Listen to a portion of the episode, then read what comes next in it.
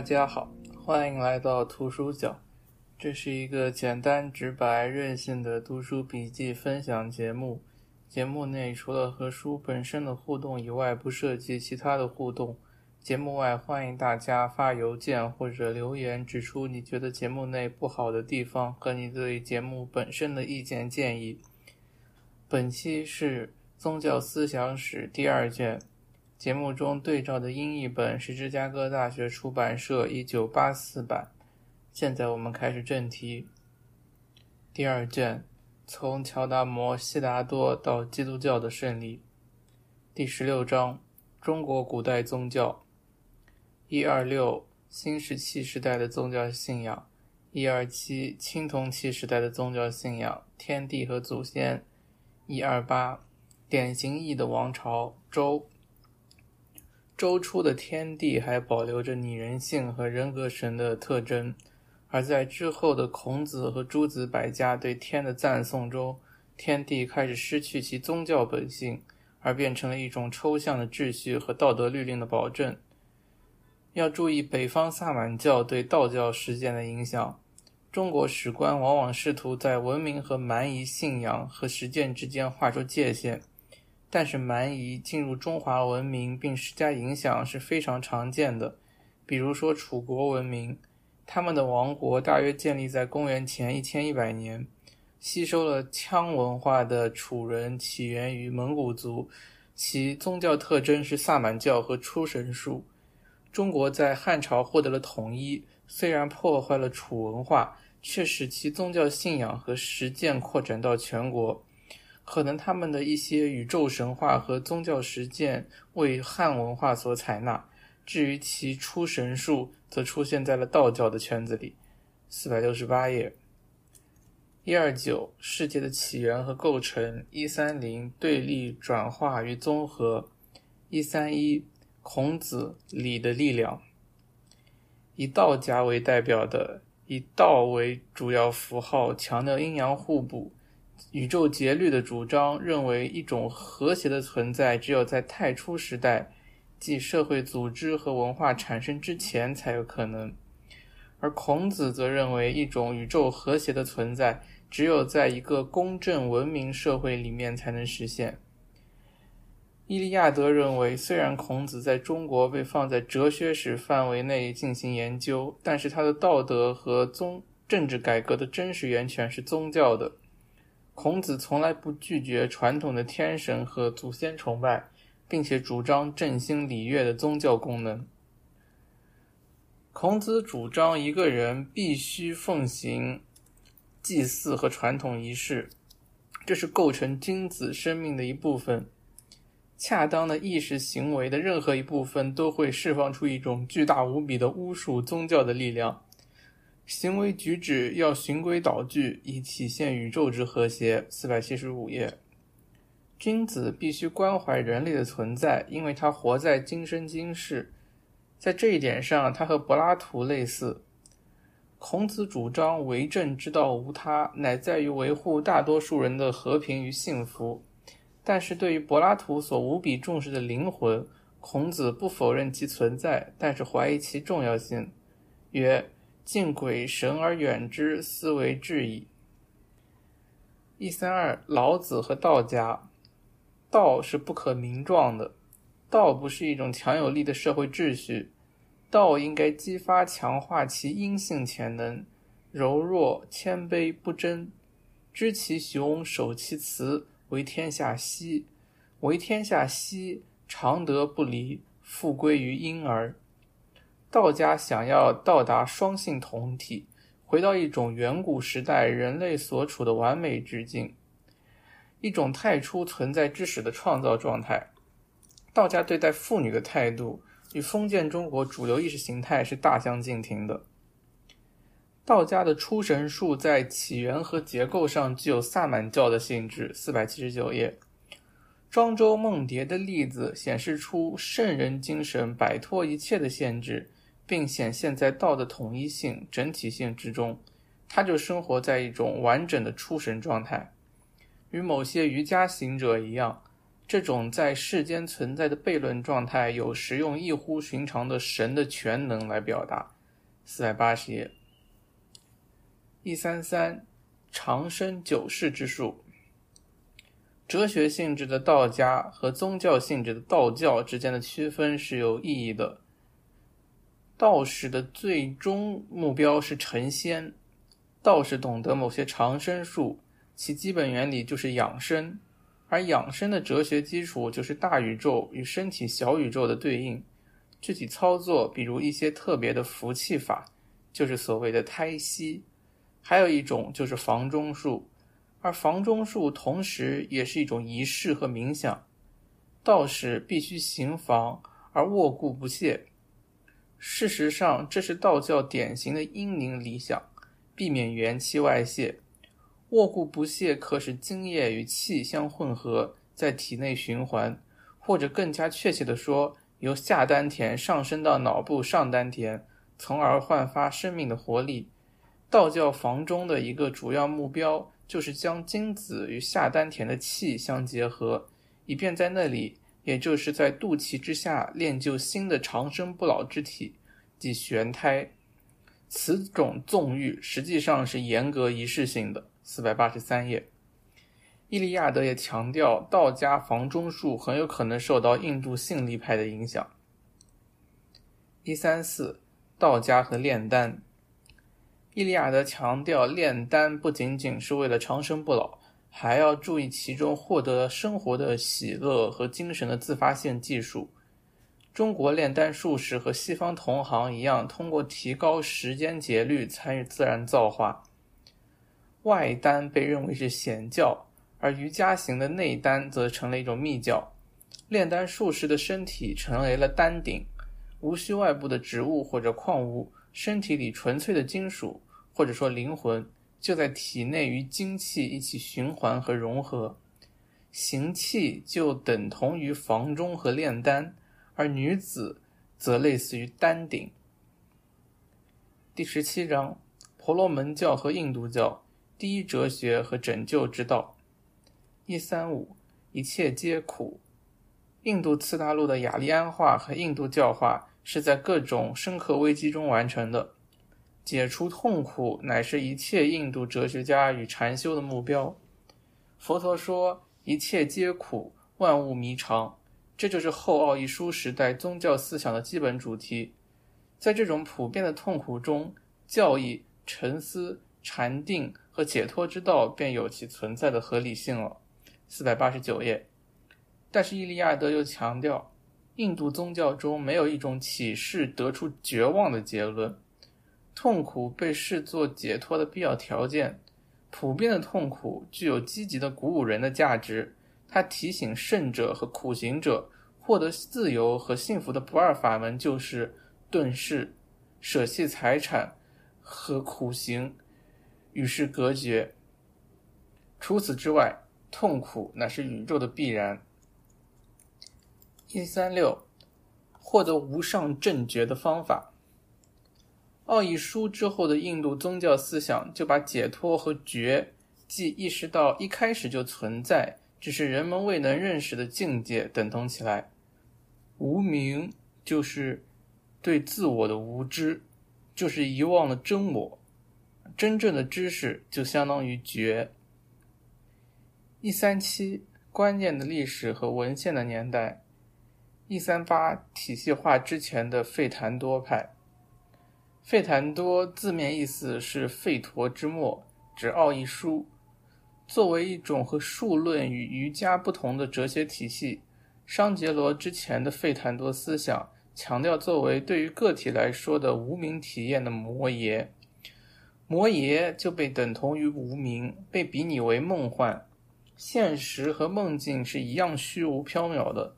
只有唯一一种实存，即凡，只能在瑜伽坐禅的经验中把握自我的时候，才能在永恒的当下觉醒。详见卷三。一三九，数论瑜伽派中的神我。数论派继承奥义书，强调解脱过程中知识的决定性作用。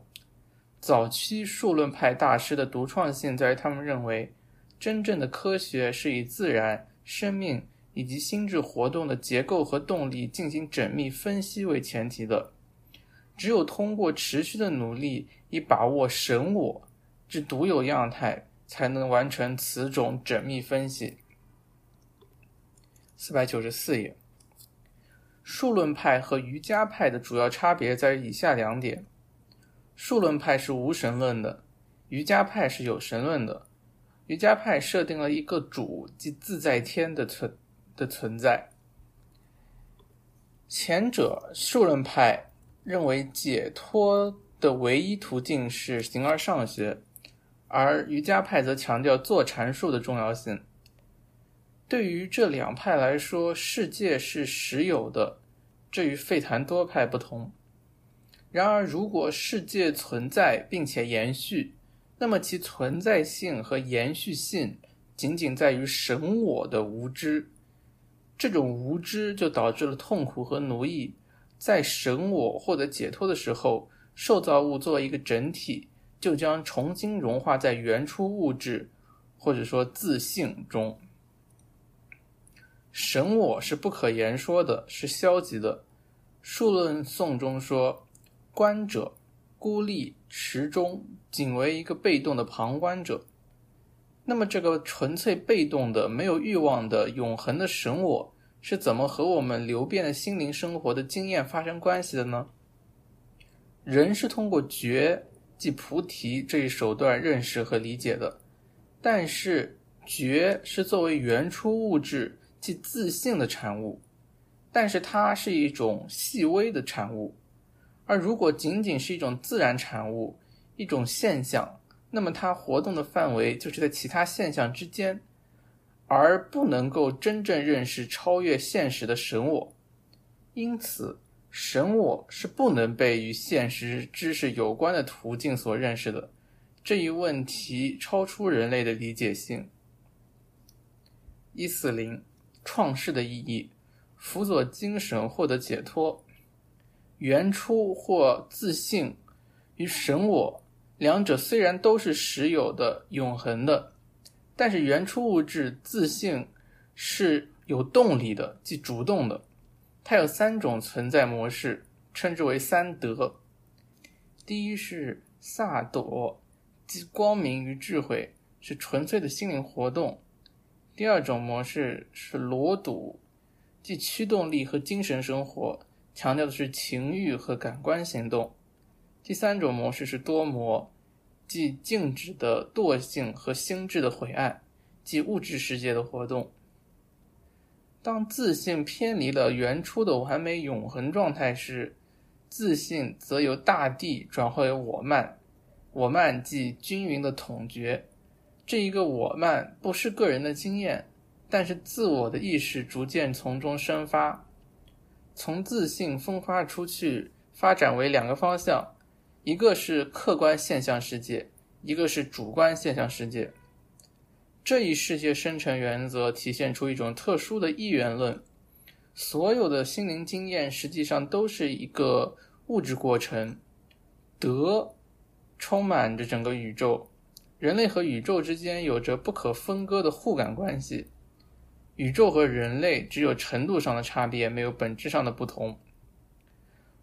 事物递进式的发展和创造，创造出诞生出无穷的形式，但是这种形式并不是机械和无意义的。数论瑜伽派有一种具有目的论特点的观点：创造的使命必须服务于精神，否则就是无意义的。这里所说的精神不是某种意识状态，因为意识状态仅仅也是比较复杂的细微的物质活动。这里的精神指的是神我。神我虽然被宇宙创造的幻象所遮蔽，但是原初物质自信却受到了一种为了解脱神我的目的论直观的推动。数论经中说，从大凡到最后一片草叶，创造都是为了神我之利益而存在，直到神我获得至高的知识。一四一解脱的意义。精神生活的最精细的部分就在于萨朵的光明状态中的智慧，菩提所具有的一种特性，即反应神我的特性。神我不会被这种反应所扰动，就像一朵花反映在一颗水晶里面，智慧里面就会反映出一个神我。因此，如果认为智慧中的神我就是我本身的话，那就是生活在了虚幻之中。而关于拯救的知识，就是否认痛苦与我们的关系，把痛苦仅仅看作一种客观事实，外在于精神，没有任何价值和意义，把一切虚幻的属性从神我那里剥除。只有人类经验把我等同于了神我，才会存在痛苦。而当神我被真正接受时，价值判断或者说智慧的功能，其实上就被取消了。苦非苦，仅仅是一个事实。这个时候，我们就获得了神我的自由、永恒与静止。我们所遭遇的一切感情、痛苦、思想，也就不再属于我们了。所以说，智慧菩提就是原初物质自性最微妙的显现。它充当了最初的启示，而推动了整个解脱的过程。而当这种启示一旦实现，智慧以及其他一切感官感觉就会从神我之中抽离，而被原初物质重新吸收，神我就恢复了最纯粹的状态。真正的智慧恰恰在于抽身。数论颂中说：“再没有什么比自信还要敏感的。”只要他自悟，我被认识了，就不在神我的面前显示自己了。这就是所谓的生解脱。智者会继续活下去，仅仅是因为结膜的残余还没彻底消失。就像陶器虽然做好了，但是陶轮仍然旋转。四九八到四九九页，神我无生无灭，并不被束缚，也不欲望解脱。神我是纯粹的。永恒的和自由的、自持的，渴望解脱的仅仅是人类，一切苦难也外在于神我，仅仅是与人类自己的人格有关。而当神我意识到自己的永恒、自由的本性，这就是所谓的解脱。这里有点难。如果说神我已经是完美和永恒的，那么为什么神我会有欲望去意识自己呢？这一意识的行为难道不是我的行为吗？神我以自己为目的，同时也是我的目的。当我意识到了这个目的的时候，我就摆脱了我，从而进入了神我。因此，这里的我已经是一个非人格的我了。所以说，之前有讲到，我只有把自己当成了神我，才会感到痛苦。因为，但是神我本身是没有痛苦的。那个时候是搞混，是把神我降低到了我的层次上，而在这里则是把人格的我摆脱了，成为了一个非人格的神我，这是另外一种合体吧，我是这么理解的。数论瑜伽派把现象的无限多样性还原成为一条原则，即原初物质自信。然而这一教义。却是以神我的多样性为前提的，尽管它的尽管神我的本性基本是同一的，因此数论瑜伽派把看上去极不相同的事物，即物质的、生命的以及心智的事物统一起来，并且尤其在印度，把那看上去单一而普遍的事物，亦即神我孤立起来。每一个神我实际上都是孤立的，因为神我不与世界发生联系，也不与其他神我发生联系。宇宙注满了这些永恒的、静止的、自由的神我，也就是相互之间毫无关联的单子。四九九页，在读到这段之前，我一直认为神我是某种超验的一，结果实际上竟然是无窗单子。而且感觉也不能完全说是单子，因为神我一开始是和原初物质平行的，这很像拉怀勒说的大一。虽然我对拉怀勒完全不熟，但是豆瓣上有一位有灵有一个十分钟速成拉怀勒，可以在文稿里看有链接，里面第八条有讲拉怀勒。哦，还要解释一下，之前讲数论瑜伽派连起来讲，其实两个是不一样的。嗯，这里连起来的是瑜伽派，它也有一些数论的形而上学知识，但是瑜伽派更强调需要坐禅才能达到。一四二瑜伽心住一处，除了一种不成体系的仅仅作为修行方法的瑜伽之外，还有一种形成了学派的古典瑜伽。波颠笃利认为。知识仅仅是争取自由奠定了基础，知识仅仅是为争取自由奠定了基础，而获得自由则要靠苦行和坐禅。波颠笃利把瑜伽定义为意志意识状态，意识状态有三层：第一层是错误和幻想，第二层是正常的心智经验，第三层是瑜伽带来的超心理体验。瑜伽论的目的就是用最后一种超心理、超感官的经验取代前两种由逻辑和形而上学谬误导致的经验。瑜伽派认为，一个人不去行动与苦行，就什么都得不到，需要清真意识状态。这个意识状态，梵语里面应该是字面意思是意识的漩涡，需要清真意识状态，否则便不能驾驭它而消灭它。只有通过亲身经历才能获得自由。这一消灭意识的行动面临重重阻碍，主要的问题在于一种潜意识深处的熏习会无尽、无穷无尽的生成各种意识漩涡。要彻底除灭意识状态，就必须打破潜意识意识的循环。瑜伽坐禅的出发点就是心住一处，它的对象可以是。心住一处的对象可以是实体对象，或者是一种思想，或者是自在天即神。练习心住一处要控制两种心智流：一是感官活动，即生理上的流；二是潜意识活动，即心理上的流。瑜伽经中提出八支，即心理和生理学修行方法，包括静智、劝智、做法、调息、质感、持。智持、禅定、三昧。一四三瑜伽术种种，静智有五种：不害、真诚、不道、不淫、不贪，所产生的是洁净状态。劝智就是清净、安静、苦行，以自在天为一切行为的动机。做法就是瑜伽的开端。其要义就是毫不费力地保持同一种姿势，这样才能心住一处。做法是消除人类存在特性的第一步，它结束了身体的运动性和有效性，把多样化、多样性化腰为一种静止、神圣的姿势，消除人类的局限性，拒绝服从人类的天然倾向。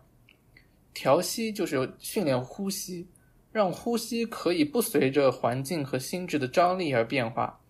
通过调息获得一种入睡的节律，瑜伽行者可以在没有牺牲清醒的情况下，就能专注于各种睡眠所特有的意识状态。当瑜伽行者彻底摆脱人类局限后，他可以通过质感来检验自己的凝神程度。感官可以不再受外物支配，而完全的坚守自身。质感就是心理生理苦行的最高阶段。而禅定则是一种神奇的渗透，可以与外在事物进行同化。瑜伽禅定的特点在于它的连贯性，以及始终同瑜伽相伴随并引导瑜伽的那种沉明状态。五百零三页，这里伊利亚德特别指出，这种渗透不是伯格森意义上的直觉，把我吓了一跳，因为我就是这么想的。一四四。神在瑜伽派中的角色，神就是自在天。自在天不是造物主，但是它可以加快解脱进程。此神的帮助并不是通过欲望或者感情实现的，而是处一种处在自在天和神我之间的形式上的形而上的互感。这种互感源于二者的结构的对应性。自在天也是一个神我。只是他早已解脱，不受苦和不净的影响。自在天的本质本能的与通过瑜伽寻求自由的神我携手共进。可以说，自在天不是一种全能的创造神，而仅仅是瑜伽行者的原型，一个大瑜伽行者。一四五，三昧与神通。三昧不单是一种知识，而是一种状态，一种瑜伽派所特有的平衡状态。三昧是一种沉思状态，在这种状态下，思想能够直接把握对象的形式，而不需要借助任何范畴和想象。当三昧固定在某个外物上时，即为有想三昧，而不才而不是真正的解脱。而只有排除任何外物关系的三昧。即无想无想三昧，才是真正的对神我的揭示。有想三昧仅仅是无想三昧的手段，这是一种从知识向状态的过渡。神通则是在达到三昧之后能获得的一些特别能力，即飞行、隐身之类的。但是这种能力实际上依然远离绝对的自由，他们实际上是通往无想三昧的障碍。一四六，最终解脱。三昧一语表述的状态和知识，是指在意识中没有了对象，而不是指意识的缺失；是指意识没有了对象，而不是指意识的缺失。相反，意识充满了对于存在的直接整体的直观。三昧的平衡，就是把现实的不同形态重新整合在一种形态之中的形实践。整合在现实世界尚未主客二分的无形态的原型、无差别的丰富性中，伊利亚德强调，这种重新整合绝不是倒退回太初的无差别，重点恰恰就在于这里的深解脱者是在自由和超意识的维度上的回归，他是在确立了一种全新的悖论的存在模式之后，重新整合了太初的丰富性。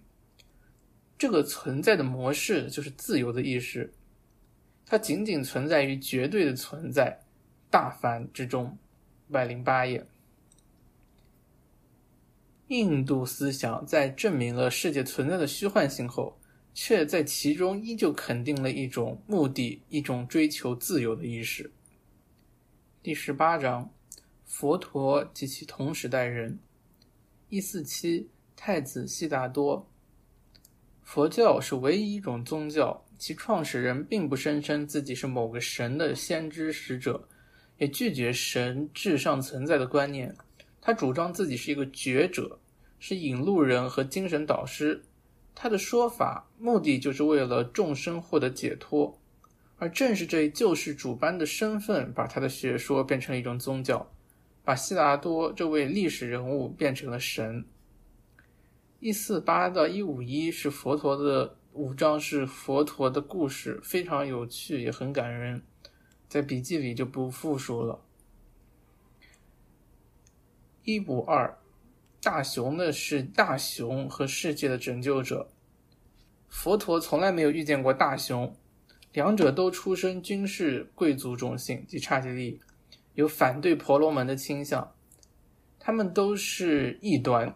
否认至上神的存在和吠陀天启的思想，弃绝无用残酷的献祭。大雄是耆那教的二十四位祖师中的最后一位，他出生王子，在三十岁时放弃财产出家，穿上游方苦行僧的衣服。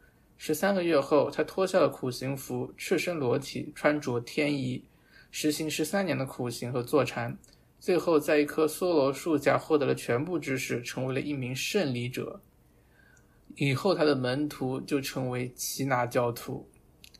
一五三，耆那教的教义和生活。大雄教义对自然的结构感兴趣，对分类和数字也很热衷。大雄否认单一上帝，但是不否认诸大及诸神。耆那教具有一个明显的古代结构的典型特征，就是泛灵论。一切事物都是有灵魂的，动物、石头、水滴都是有灵魂的。而尊重生命作为齐那教徒的最重要诫命，这一泛神论信仰造成了无数困难。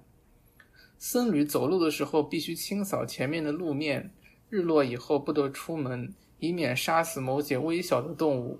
五一九页，见习者会得到一只起钵，一把清扫前路的浮尘，以及一小块纱布。说话时用以掩盖口鼻，免得飞虫吸入。伊利亚德还强调，耆那教中以尼众与女居士为多。可以推测，这些妇女从大雄深深根植于古印度精神的教法中，发现了对抗婆罗门正统的社会的平等精神。范林论主张绝对尊重生命的教义，看似与贬低人类生命、视饥饿而死为最高贵死法的教义是矛盾的。但是实际上，这体现出单单尊重生命是不能让其获得神圣性和宗教的意义的。尊重生命仅仅是获得超越精神的条件。一五四正命派和万能的命运。佛陀认为取舍利是他最危险的对手。他曾是大雄的门徒和伙伴。取舍利与同时代人不同之处在于，他是一个极端的宿命论者。人的一切修行都是无用的。思想体系的基石就是命运。他反对印度流行的关于业的学说，一切事物在经历八百四十万大劫后，无需任何修行，最终自然得到解脱。佛陀认为宿命的教义就是一切教义中最危险的，但是这一决定论却激励着取舍利去研究自然现象和生命规律。他按照感官数目对生物进行分类。提出在自然界内部发生变化的教义。第十九章，佛陀的基本教义：从永恒轮回的胃部到不可言说的快乐。一五五，有人身中毒箭。佛陀从未将佛法从未将佛法纳入任何体系，他拒绝讨论哲学难题，也不公布教法中的一些基本要点，比如佛者入涅槃的状态。这种沉默就造成了很多意见，最终形成了很多学派。究其本质而言，婆嗯，佛陀反对婆罗门和沙门的宇宙论哲学思想，也反对前古典时代的数论和瑜伽派的方法和技术。世界不是由任何的大神，即善或恶创造的。世界仅仅是持续存在着，并由人类的善恶诸行为所维持。他拒绝数论瑜伽派核心的关于神我的思考，这一点在他和蛮童子的对话中表现得淋漓尽致。蛮童子抱怨世尊不肯回答下列问题：世界永恒还是不永恒？有有限还是无限？灵魂与身体相同不相同？等等。如果世尊不说自己的想法，那么就要承认自己实际上不知道这些问题的答案。佛陀于是就讲了一个故事：有一个人身中毒箭，他的亲友为他请来了医生，结果这个人却说：“我不要除箭，我要知道射我的人是谁，出身刹帝利还是婆罗门，是高是矮，是胖是瘦，城里人还是乡巴佬。”我不要除箭，我要知道那支箭长什么样子，用什么弦，箭翎用什么羽毛，箭簇用什么做的。还没等这个人这些问题弄清楚，他就死了。而那些要解决各种哲学问题才接受圣道的人也是一样。佛陀拒绝讨论这些问题，是因为这些问题是没有用的，与凡行无关，不能令人厌离去之入灭。得到宁静、升观、圆觉和涅槃。佛陀只教导一件事，那就是四圣谛。一五六，四圣谛和中道，为什么？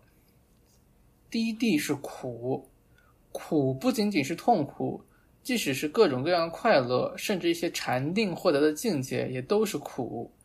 苦之所以为苦，是因为其变动不居、无常。第二谛指出，苦的根源在于可爱，可爱不断寻求新的渴望爱，可爱不断寻求新的快乐，其有三种：感官快乐，渴望永恒，渴望断灭。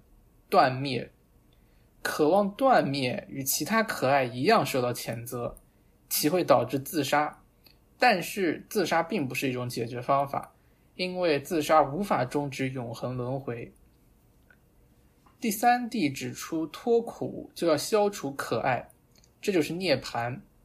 涅槃就是断绝可爱，而第四谛便指出了终止痛苦的道路。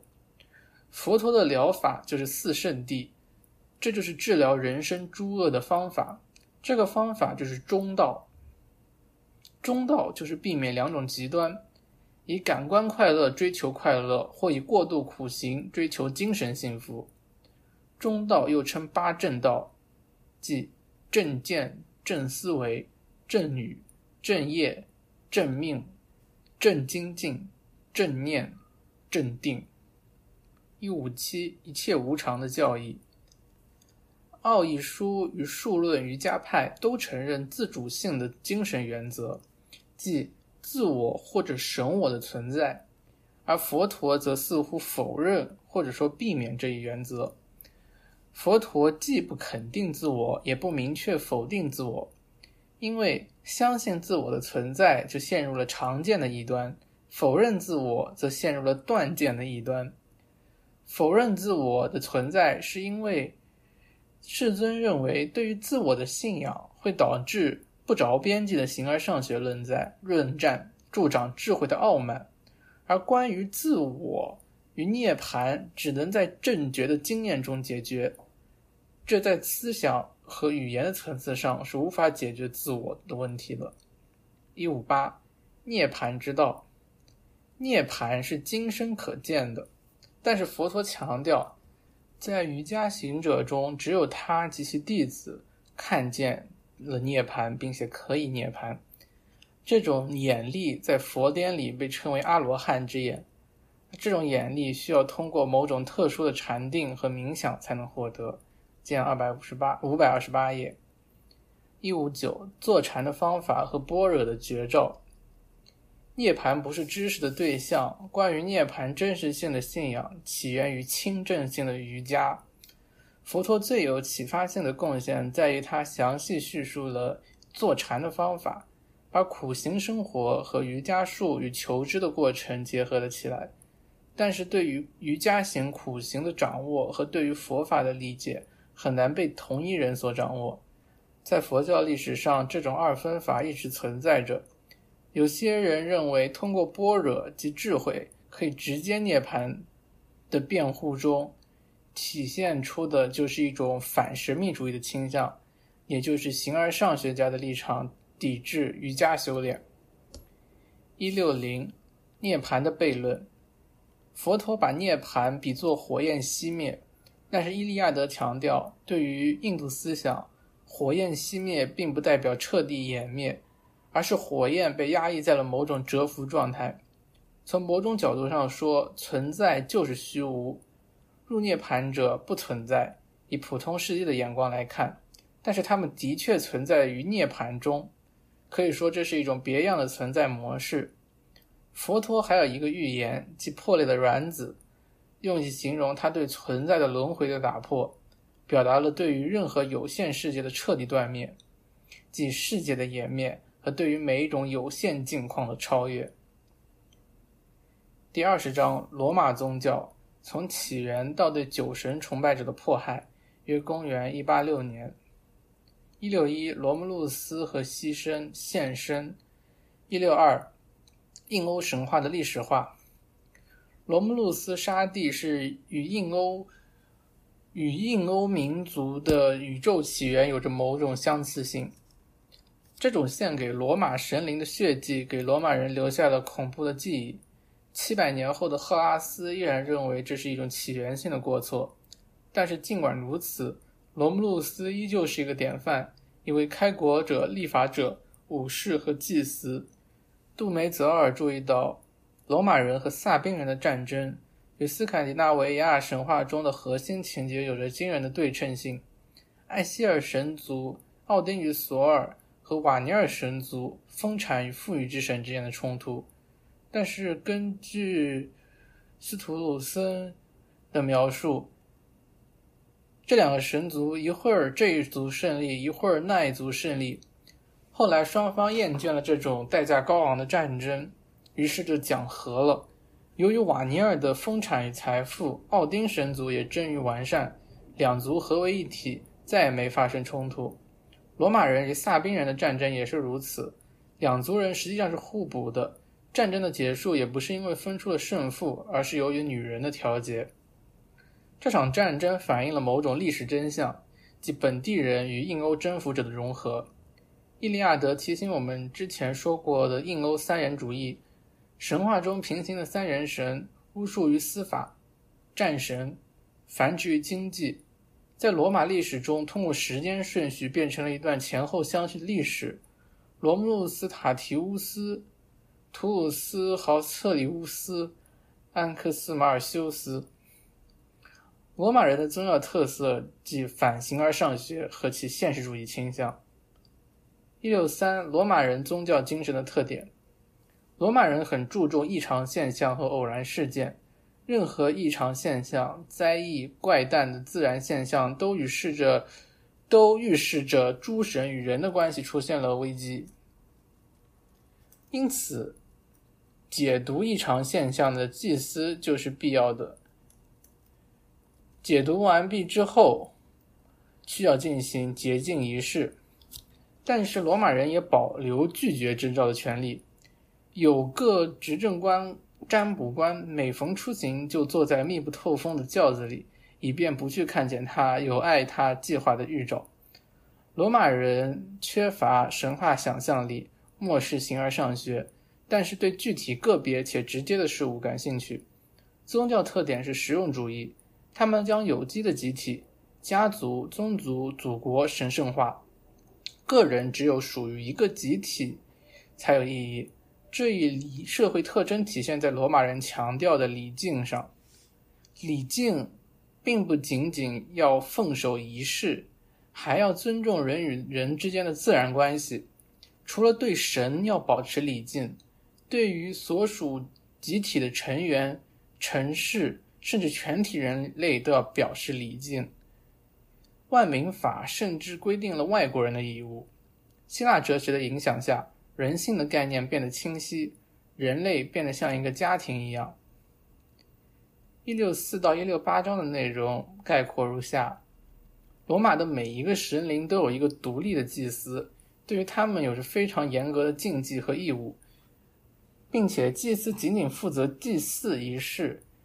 祭司是处于历史之外的人物，他们并不负责传达上天的旨意，这是占卜官的责任。占卜官也不必解读未来，他的作用仅仅是决定某个特定计划是否符合神意。神的工作仅仅是点头摇头，即降临某种征兆。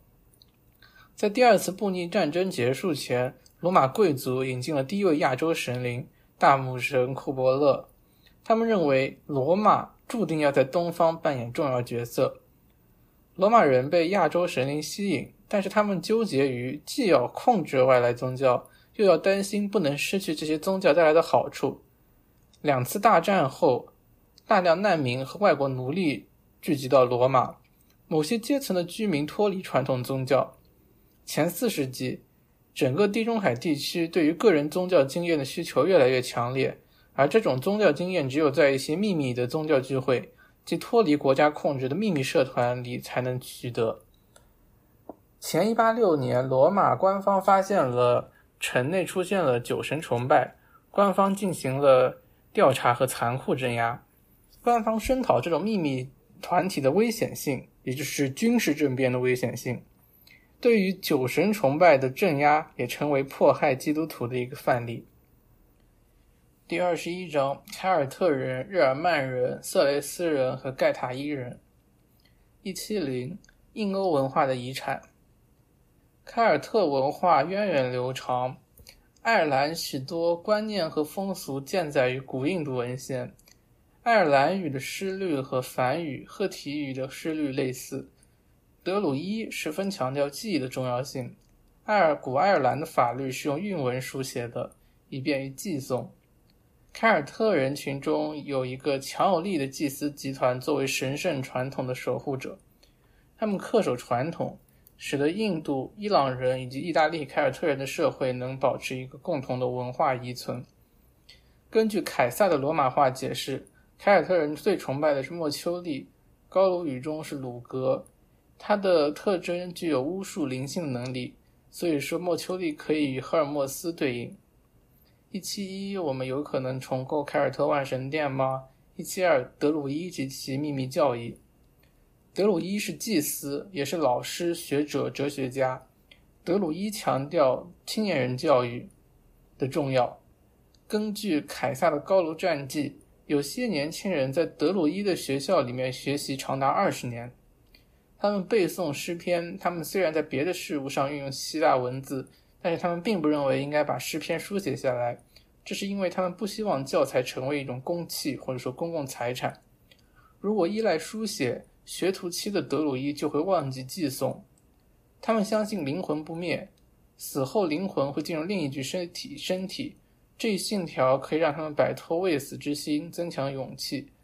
他们探索星体运行、宇宙和大地的尺寸、自然秩序等。尽管不同的凯尔特部落神明和信仰各不相同，但是德鲁伊们每年都会聚会一次。凯尔特人有各种方式的人祭，他们用刀刺献祭的活人，根据他抽搐和倒下的样子预测未来。罗马皇帝奥古斯都、提比略、格劳丢相继镇压德鲁伊，目的是消灭高卢的民族主义。而三世纪后，来自罗马的压力减小，凯尔特的民族宗教复兴。在爱尔兰，这一宗教结构一直持续到中世纪。一七三，宇格拉希尔和古日马尔指古日耳曼人的宇宙起源论。日耳曼宗教对于世界末日的神话充满兴趣。日耳曼创世神话中的世界树，在其出现之前就已经预示了自己的败坏和毁灭，因为命之神乌达。就藏身在与格德拉希尔的根系所扎根的一处泉水里。日耳曼神话中的命运女神决定每个生命的命运，不只是人类，也包括巨人和诸神。一七四，埃希尔和瓦尼尔，奥丁及其萨满力量。之前提到过，艾希尔神族和瓦尼尔神族之间的话题，唯有整合为一个共同社会为结尾的神话。艾希尔神族的主神之一奥丁，他获取象征智慧和巫术力量的鲁纳文字的方式，就是将自己吊在与格德拉希尔树上九个夜晚。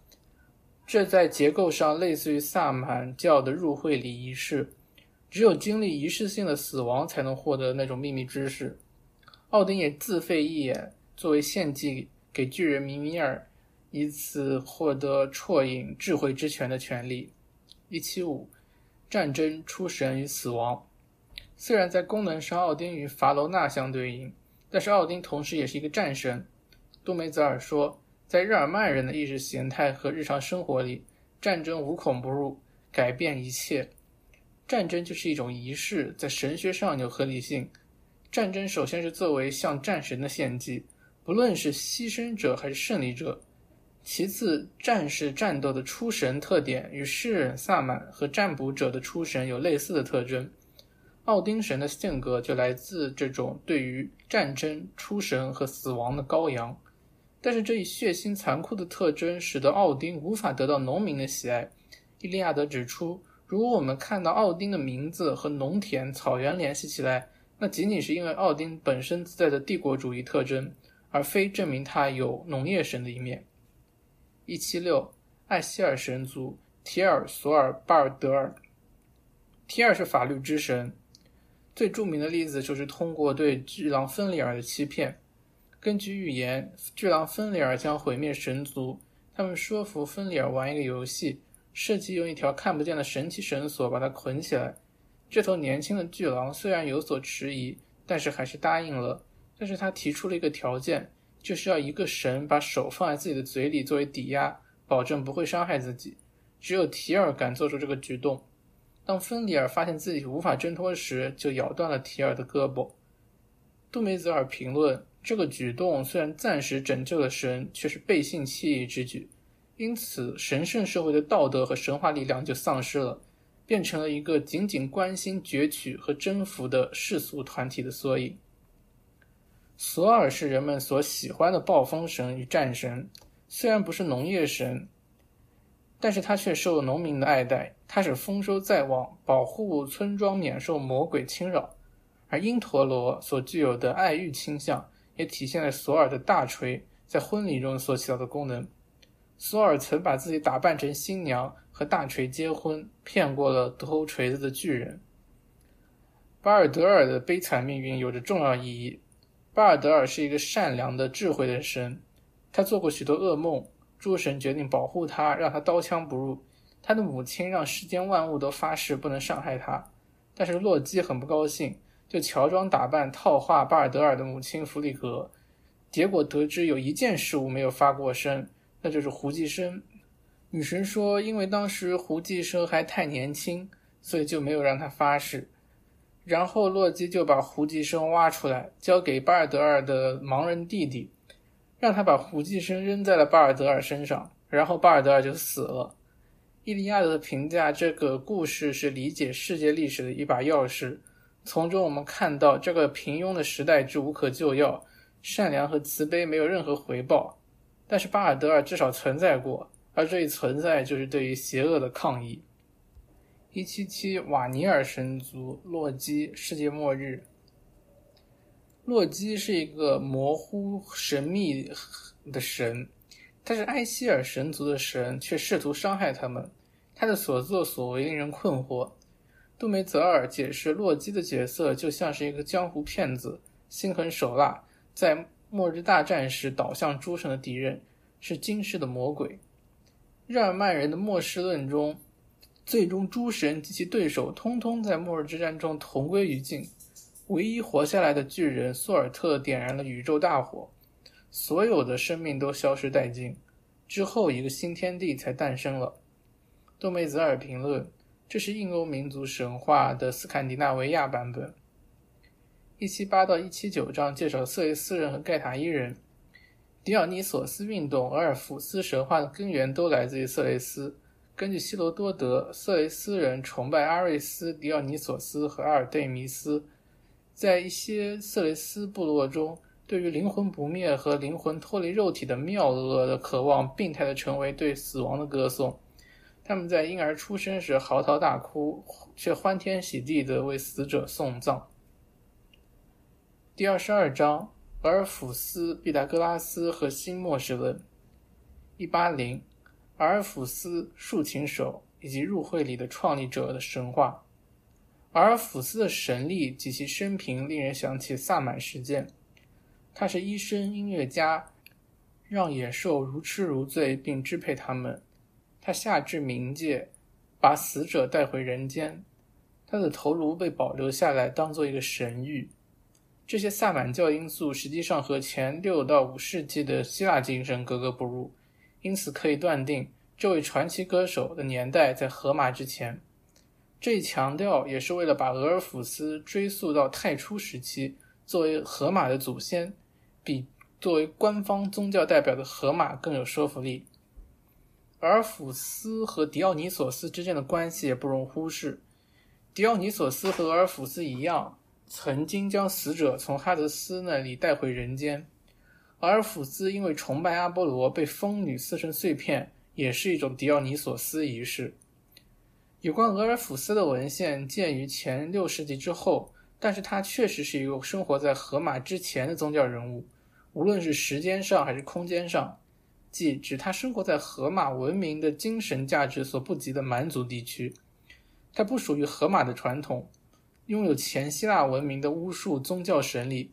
但是他身上也带上了一定程度的希腊特色，他是一个出色的入会礼创立者，他所传扬的信息与奥林匹斯宗教不大相同。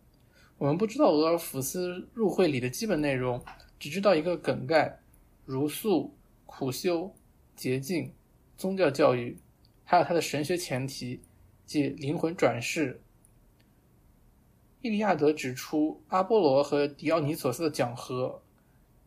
或者说俄尔甫斯的综合，也许是希腊精神想要通过两神共存来解决荷马宗教价值观没落所引发的宗教危机的方法。一八一，俄尔甫斯教的诸神起源说和人类起源说、转世轮回和灵魂不灭。前六世纪的宗教思想家的问题是：每个人和神之间有什么关系？我们能否理解两者背后的统一性？迪奥尼索斯狂欢中这一问题的答案就是无意识的人神合一的境界。阿尔弗斯则进一步在逻辑上推论出灵魂不灭、灵魂即神性这样的结论。于是，阿尔弗斯教以阿波罗的洁净仪式 （Catharsis） 代替了狂欢仪式。我觉得这里要注意的是，这里的 Catharsis 是不是亚里士多德意义上的 Catharsis？俄尔甫斯教既是秘传的，也是大众的。柏拉图的某些叙述中，可以让我们窥见俄尔甫斯教灵魂不灭的内涵。灵魂因太初之罪困于肉体中，因此灵魂进入肉体存在反而像是死亡，而肉身死亡才是真正生活的开始。吃素也不仅仅是因为转世轮回信仰认为动物中有着亲人的灵魂。更重要的是，拒绝吃肉就是拒绝了希腊宗教体系，即普罗米修斯创立的首次献祭而建立的体系。回归如素，即意味着结束祖先的过失，返回太初的幸福状态。阿尔弗斯的神谱里，把宇宙的创统治者宙斯改造为他所统治世界的创造者。一生多的一元论是俄尔甫斯教的倾向。一八二新末世论。在转世轮回的教义进入希腊之前，对于希腊人，死亡就等于遗忘，死者就是那些对于前生失去记忆的人。而当转世轮回的教义进入希腊之后，这一记忆和遗忘的神话就颠倒了。人们并不是要忘记生前事，而恰恰是要在复活之前清除对于天堂或者冥界的记忆。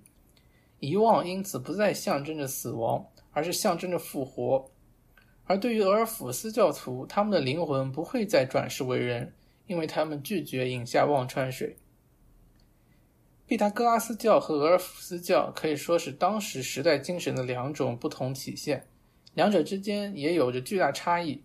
毕达哥拉斯的教派是一个密教的封闭团体，而且发展出一种全才教育的制度。他们也不回避积极的政治活动，他们奠定了一种具有整体论结构的整体科学的基础。把科学知识、宗教信条、伦理学、形而上学以及各种世俗的技术融为一体。知识的功能同时是关于灵魂的知识、存在的知识以及救赎的知识。这就是传统形式的整体科学。我们可以在柏拉图的思想中、意大利文艺复兴时期的人文主义者、16世纪炼金术士那里看到这种整体科学。它首先在印度和中国的医学和炼丹术中成为现实。六百零一页。而甫斯教则不是某种教会一样的秘密组织，它是一种能够吸引社会精英的民间宗教，比较接近印度的信力派或中国的道教。虽然不建立教会，但各种学派有各种平行发展的传统。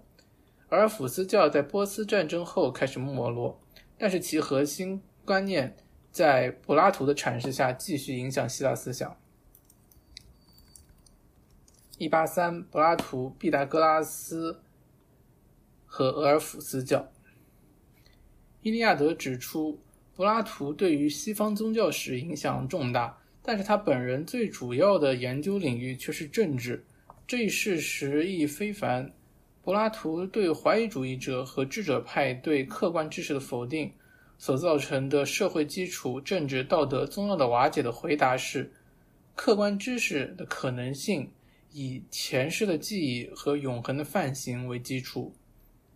为了解释感官世界、物质世界是如何参与理念世界、灵魂世界的，柏拉图借用了俄尔甫斯教和毕达哥拉斯学派对于灵魂的解释。苏格拉底与荷马传统对立，要求重视灵魂。而柏拉图更进一步认为，灵魂是最重要的，属于理念永恒世界的。在轮回到人间之前，灵魂享有完美的知识；而在投胎的时候，喝下忘川水便遗忘了这些。只有通过哲学思考，才能通过某种回归重新回想起来。因此，哲学就是在为死亡做准备。总之，有效的知识以及能够振兴衰败中的希腊城邦的政策，是建立在一种阐释理念和永恒世界及灵魂轮回的哲学之上的。一种新的末世论和不同的丧葬地理学渐成主流。彼岸世界就在群星之间，灵魂源自天界。根据柳基伯和德谟克利特的观点，灵魂就是火，像太阳和月亮一样。灵魂终将返回天堂。六零四到六零五，柏拉图用一种整合了毕达哥拉斯、阿尔弗斯、东方材料的灵魂神话学取代了荷马和希俄德的神话。尽管其政治改革的要求是一纸空文，在他死后一代人，希腊城邦就在马其顿的腓力的神速挺进下土崩瓦解了。但是，俄尔甫斯、毕达哥拉斯、柏拉图正是激发一种新型宗教精神的源头活水。一八四，亚历山大大帝和希腊化时期的文明。亚历山大之后，早期政治与宗教结构、城邦及其宗教体制作为世界中心和典范的城市，还有以坚信希腊和野蛮人之间具有不可化约的差别为基础的人类学，所有的这些结构如今全部轰然倒塌。倒是人类居住的世界这一观念，世界主义和普世主义的趋势逐渐成为主流。六零八页，亚历山大的老师亚里士多德认为蛮族生来就是奴隶，但是亚历山大娶了两位阿契美尼德王朝的公主，命令九十名近臣用波斯礼仪和伊朗贵族女儿结婚。马其顿军队在美索不达米亚的俄匹斯发动之兵变，有人质问亚历山大：“你把波斯人都当你的亲戚了？”亚历山大朗声回答：“但我早就把你们全都当我的亲人了。”兵变于是以和解的盛宴落幕。亚历山大宣读和平祈祷文，祈求地球上的所有民族都能和平共处、同心同德。亚历山大从未宣布自己是神子，但是也不拒绝其他人给他的封号。亚历山大开始的世界历史性统一，最初是通过希腊人大量移民东方世界，以及希腊语和希腊文化的传播所完成的。希腊化世界中，教育被当作社会进步的工具，以及使心灵臻于完美的工具。当时流行的哲学是斯多葛、伊壁鸠鲁和全儒派。希腊化启蒙运动既鼓吹个人主义，也鼓吹世界主义。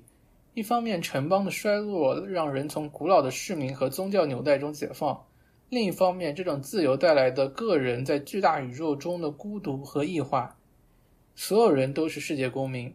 伊壁鸠鲁强调个人的幸福，人可以自由选择最适合的生存方式，心平气和就是最佳存在状态。斯多葛则强调宇宙是一个充满智慧的有生命的存在，宇宙充满着理性，只有通过智慧和理性的运用，人类才能和神合一，才能实现自由，实践神的意志，智者就能证明自己是自由的。自由就是发现灵魂是自足的。但是为了获得灵魂的自足，就想要就必须要摆脱外物的奴役，而这让人想到印度的形而上学体系和救赎思想。希腊化时代的宗教方面也是如此，强调个人的救赎，神灵更加接近人类，关心个体的灵性成长和得救。从宗教史的观点看，始于亚历山大，完成于罗马帝国的世界历史的统一。可以同新石器时代因农业传播而带来的统一相提并论。六百一十二页。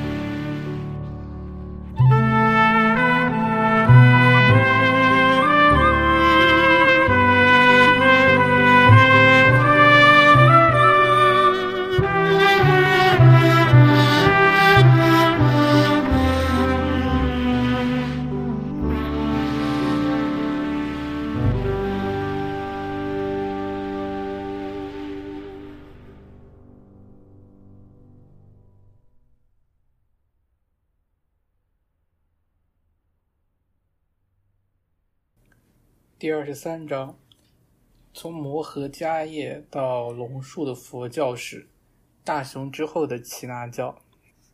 一八五，第一次分裂之前的佛教。佛陀本无继承衣钵的人，大弟子舍利弗和目犍连已经去世，阿难没有时间修习禅法，因此没能成为阿罗汉。摩诃迦叶则过于厌离，不够宽容，不像阿难一样随和。到前四世纪中叶，已经存在不同的部派。一位叫大天的比丘在华氏城证成阿罗汉的条件，提出五项非正统论点，主旨在于贬义阿罗汉，表达了对于生解脱的反对。僧伽于是分裂为两派，赞同大天、反对生解脱的人数较多，取名为大众部；其余则组成了上座部。一八六，从亚历山大大帝到阿育王分裂之后，发生了两件大事。一是亚历山大大帝的入侵，印度向希腊文化开放了。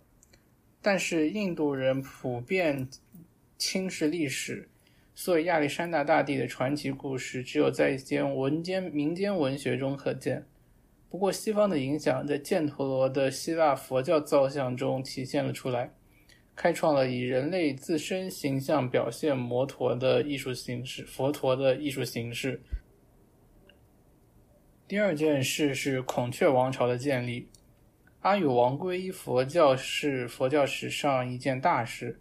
阿育王忏悔年轻时曾杀死了亲兄弟，崛起国家权力，在与杰林伽国对战中杀敌十万，俘虏十五万。然而这一残酷冷酷的征服者，残害兄弟的人，却成为了印度。最有德性的君主，最伟大的历史人物，阿育王笃信的佛法结合了佛教和婆罗门教。他实行宗教宽容政策，认为比布施和礼敬更重要的就是让一切信仰得到实施实质性发展。阿育王死后，孔雀王朝很快没落，但是佛教却转型成为一种世界宗教。一八七，教义的冲突以及新的综合。诠释学的努力极大丰富了佛教思想。佛教也和其他印度宗教一样，有着强烈宗教融合的特点。佛陀本人就综合了业和轮回的教义、瑜伽术、数论派的逻辑分析、泛印度的神话想象。对佛陀的崇拜、仪式、佛像、朝拜佛陀所到过的圣地，意味着佛陀崇高的救世行为。使得处在轮回中的一切事物和行为，皆有助于佛门弟子获得解脱道。佛灭后，对于佛陀的表现有着非常不同的面相，有非偶像的菩提法轮，也有偶像的。佛陀头部的光环就有着阿契美尼德王朝时代的原型，即阿胡拉马自达的光环。上座部认为释迦牟尼是一个人，他使自己成佛，变成了神。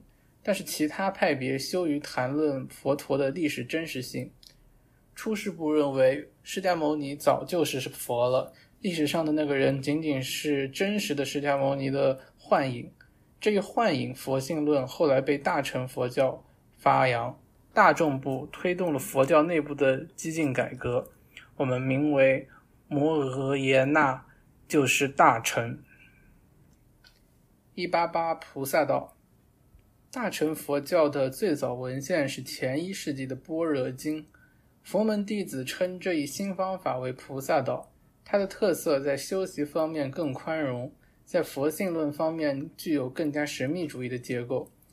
大乘佛教的理想不再是隐居的阿罗汉，不再是追求涅槃，而是追求菩萨。菩萨是在俗之人，是慈悲的模范，为了使他人得到拯救而无限期。推迟自己的解脱，他不再渴望涅槃，而是追求成佛。六一九页，阿罗汉没有从我执中解脱，因为他只求自己的涅槃。他智慧有余，慈悲不足。这种解脱教义成为一种更为激进的哲学，即性空哲学。这似乎是一个悖论，因为慈悲度脱众生的时候，整个世界其实是空。性空之论将真实世界视为空无，这就使得我们更容易舍离世间，破除我执。六百二十页，那些推迟了涅槃、发愿度夺众生的都是菩萨，其中最重要的是弥勒菩萨、仁慈未来佛、观世音菩萨及印度三大神的综合，文殊师利菩萨，智慧的化身妙吉祥。阿弥陀佛和观世音菩萨有着密切的关系，直到七世纪才开始独立的普及。他的神话和崇拜有一种惊人的创新。当阿弥陀佛还是一个比丘的时候，就发愿成佛，造就美妙国土。这个国土就是极乐世界。这种极乐世界的特别之处就在于信众很容易进入，只要谛听和念诵阿弥陀佛的名字。在临终之际，阿弥陀佛就会亲临接走弟子往生极乐。但是要注意，极乐世界不是涅槃，极乐世界仅仅是无数佛国中的一个。佛土是精神的构造，起于人的思想，以便他们皈依。一八九，龙树和究竟空的学说。龙树的性空学说又称中论。似乎是为了平衡大乘佛教皈依中的方便倾向，性空论以深刻艰涩的哲学闻名。龙树的哲学是一种与解脱论平行的本体论，寻求破除建立在语言基础上的虚幻结构。龙树拒绝一切哲学体系，语言无法表现任何终极实在。他区分两种真理，一种是实用的世俗真理，即世俗谛；还有一种。是真正的真谛。阿毗达摩中一切对于存在下的定义和范畴，实际上都是在遮蔽解脱之道，都是想象的产物。原始佛教的著名观点“生、住、灭”这些都不存在，他们都没有自信。业只是意识创造出来的。严格说来，既没有造作，也没有造作者。轮回和涅槃也没有什么，也没有什么区别。涅槃仅仅是心灵的照作，但是诸法皆空，也并不意味着存在着绝对的本质或者超越性的实在。佛教修行者只有达到了对于诸法及其断灭都不起分别心时，才会发现空的存在模式。入涅槃的人是不知道空的，因为空超越了有和无。龙树主张，由于语言之外并不存在一个客观基础。因此，他的论证及其他任何哲学都是无效的。我们既不能说性空论存在，或者说性空不存在。对手的主张和龙树的否定，实际都是没有自信的。他们都只是世俗地罢了。一九零大雄后的耆那教知识宇宙论和解脱论。第二十四章印度教的综合。摩诃婆罗多和薄伽梵歌，一九一十八日战争，一九二末世战争和世界末日。摩诃婆罗多描述了一个世界的终结与新世界的诞生。末日之战是梵天决定发动的，以解决人类不断繁殖的问题。全诗表现了一个末世论的结构：善恶力量殊死的斗争，大火和洪水毁灭世界。与一个纯洁新世界的诞生，在摩诃婆罗多叙述的事件背后，我们看到毗湿奴和湿婆之间的对立。湿婆的破坏力量和毗湿奴的创造力量谋求相互的平衡，但是毗湿奴也是创破坏和复活的创造者，所以作为至上神的毗湿奴，同时支配着毁灭与创造，他超越于善恶之外，美德和罪恶。大王啊，只是存在于人间。从奥义书开始，这个观念就流传于瑜瑜伽行者和冥想者之中。摩诃婆罗多和博涅博切梵歌将这一思想普及到了印度所有阶层。因此，真正的解脱就意味着体会到两种实在的、实在的两种模式的关系，即直接的受历史限制的实在。与终极的实在、超越的实在。一九三克里希纳的启示，从根本上讲，摩诃婆罗多首先主张费檀多数论派和瑜伽派三者等同。二、三条道路殊途同归，分别代表仪式行为、形而上学知识和瑜伽修行。三、竭力证明事件中的存在，世界中的存在具有确定的模式。欢迎，换言之，肯定人类环境的真实性，并且重新赋予其意义。四、宣布第四条解脱道的殊胜，意即皈依毗湿奴。或者说克里希那，六百三十二页。克里希那启示源于阿周那的一次存在危机。阿周那在战场上目睹兄弟袭墙，有盆相残而意志消沉，于是克里希那就启示他作为一个刹帝利，应当如何行使自己的职责。克里希那告诉阿周那，虽然自己没有什么是必须去做的，但是他仍然在夜中不知疲倦的忙碌。这样，人们就会以自己为榜样。如果自己停止工作，世界就不复存在，是自己就成为了宇宙混乱和世界末日的制造者。因此，阿周那就必须效法克里希那的行为，不能够以消极无为，从而造成宇宙的混乱。克里希那的启示悖论似的赋予行为即业一种新的启示，要效法神，神创造维系世界，却不参与世界。人也应该这样做，为了无为而无为是不行的，无为本身不能圆满，人注定要有所为，并且有为意味着履行自己的职责，即所处特殊情境下应当去做的事。人需要履行自己的职责，哪怕履行的不完美，也胜过完美的履行不属于自己的职责。人要接受历史处境，按照处境的必然性去行动，但是不得赋予这些行为任何意义。他的处境也并没有什么绝对的价值。一九四舍离的行为和后果，这一教诲意味着人不再痴迷于他行动的成果，而将其行为转化为了一种献祭，也就是转化为了超个人的动力，以维持宇宙的秩序。克里希那说：“只有以献祭为目标的行为才能够不受束缚。真正的有为之人可以摆脱自己，即舍离在社会世俗社会中一切行为的后果，而继续行动。他唯一要做的事情就是必须与他的行为及其后果相分离。换言之，舍离行为的后果，他必须非人格的去行动，摒弃情欲贪婪。”仿佛他只是待人行事而已，不不执着于业果，永远满足，远离羁绊。那么不论怎样忙碌，实则岿然不动。六百三十五页，这就是伯切梵歌的最大创新——有为瑜伽。行动可不受限制，却必须恪守瑜伽。每一个人都有望得到解脱。只有平心静气的行动，而不为贪婪结果的欲望所左右，就能主宰自我，心有所安。波切凡哥试图解决的问题，就是人不得不在历史之中，却为了避免在实践与历史中万劫不复，就必须在世俗里发现超越历史和时间的道路。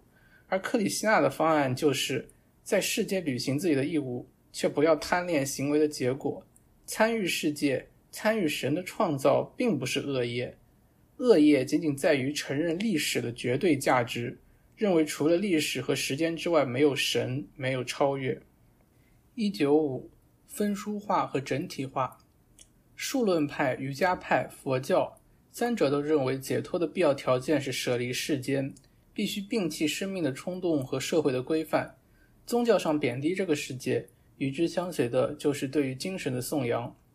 而伯切梵歌则综合了各种印度宗教的取向，并将宇宙生命、个人生存以及历史都神圣化了，并赋予一种正面的宗教意义。世界的创造和毁灭都是毗湿奴克里希那所主宰的，因此这一切都是神的显现。这一点使其与亚威很像。伯切梵歌是在恶战在即的情况下启示给人类的。就像犹太教先知也是在对于历史的恐惧的背景下传播亚威思想的。波切凡歌鼓励一切生活领域里的人类，前提是要皈依神，一个既是人格的也是非人格的，既创造又破坏，道成肉身却又超越的神。第二十五章犹太教的苦难，从启示文学到妥拉的颂扬。一九六末世论的开端。以赛亚书四十到五十五章作为独立作品，第二以赛亚书，成于犹太人沦为巴比伦囚奴的后期，作者佚名。该书传达出了一种乐观主义与对历史的大胆解释。一种系统化的一神论正式出现，其他的神的存在被彻底否定。世界的创造和人类的历史，以及后来犹太人沦为俘虏和祸事，都是亚威做的功。惩罚已经结束，亚威要重新颁布约书，这一次将是永约、永远的救恩。其他先知仅仅预告了悲剧时代的终结，而第二以赛亚书描绘了新时代开端的一系列意象。有四首诗被称为仆人之歌，对犹太民族的苦难做了原创性、戏剧化的表现。其预示着弥赛亚的到来，通过亚威的仆人遭受的苦难而宣告普世救恩，这便预示了基督教的问世。一九七，哈盖和撒加利亚，末世论的先知，被掳的犹太人回到耶路撒冷前五百三十八年开始重建圣殿，前五百一十五年圣殿建成，而这却是一系列新绝望的开始。沉浸于末世论预言的狂热分子疑惑：第二以赛亚书所预言的末世到底什么时候开始？圣殿完成了，为什么末世还没有降临？其中最有说服力的答案就是犹太社团的腐败推迟了末世的到来。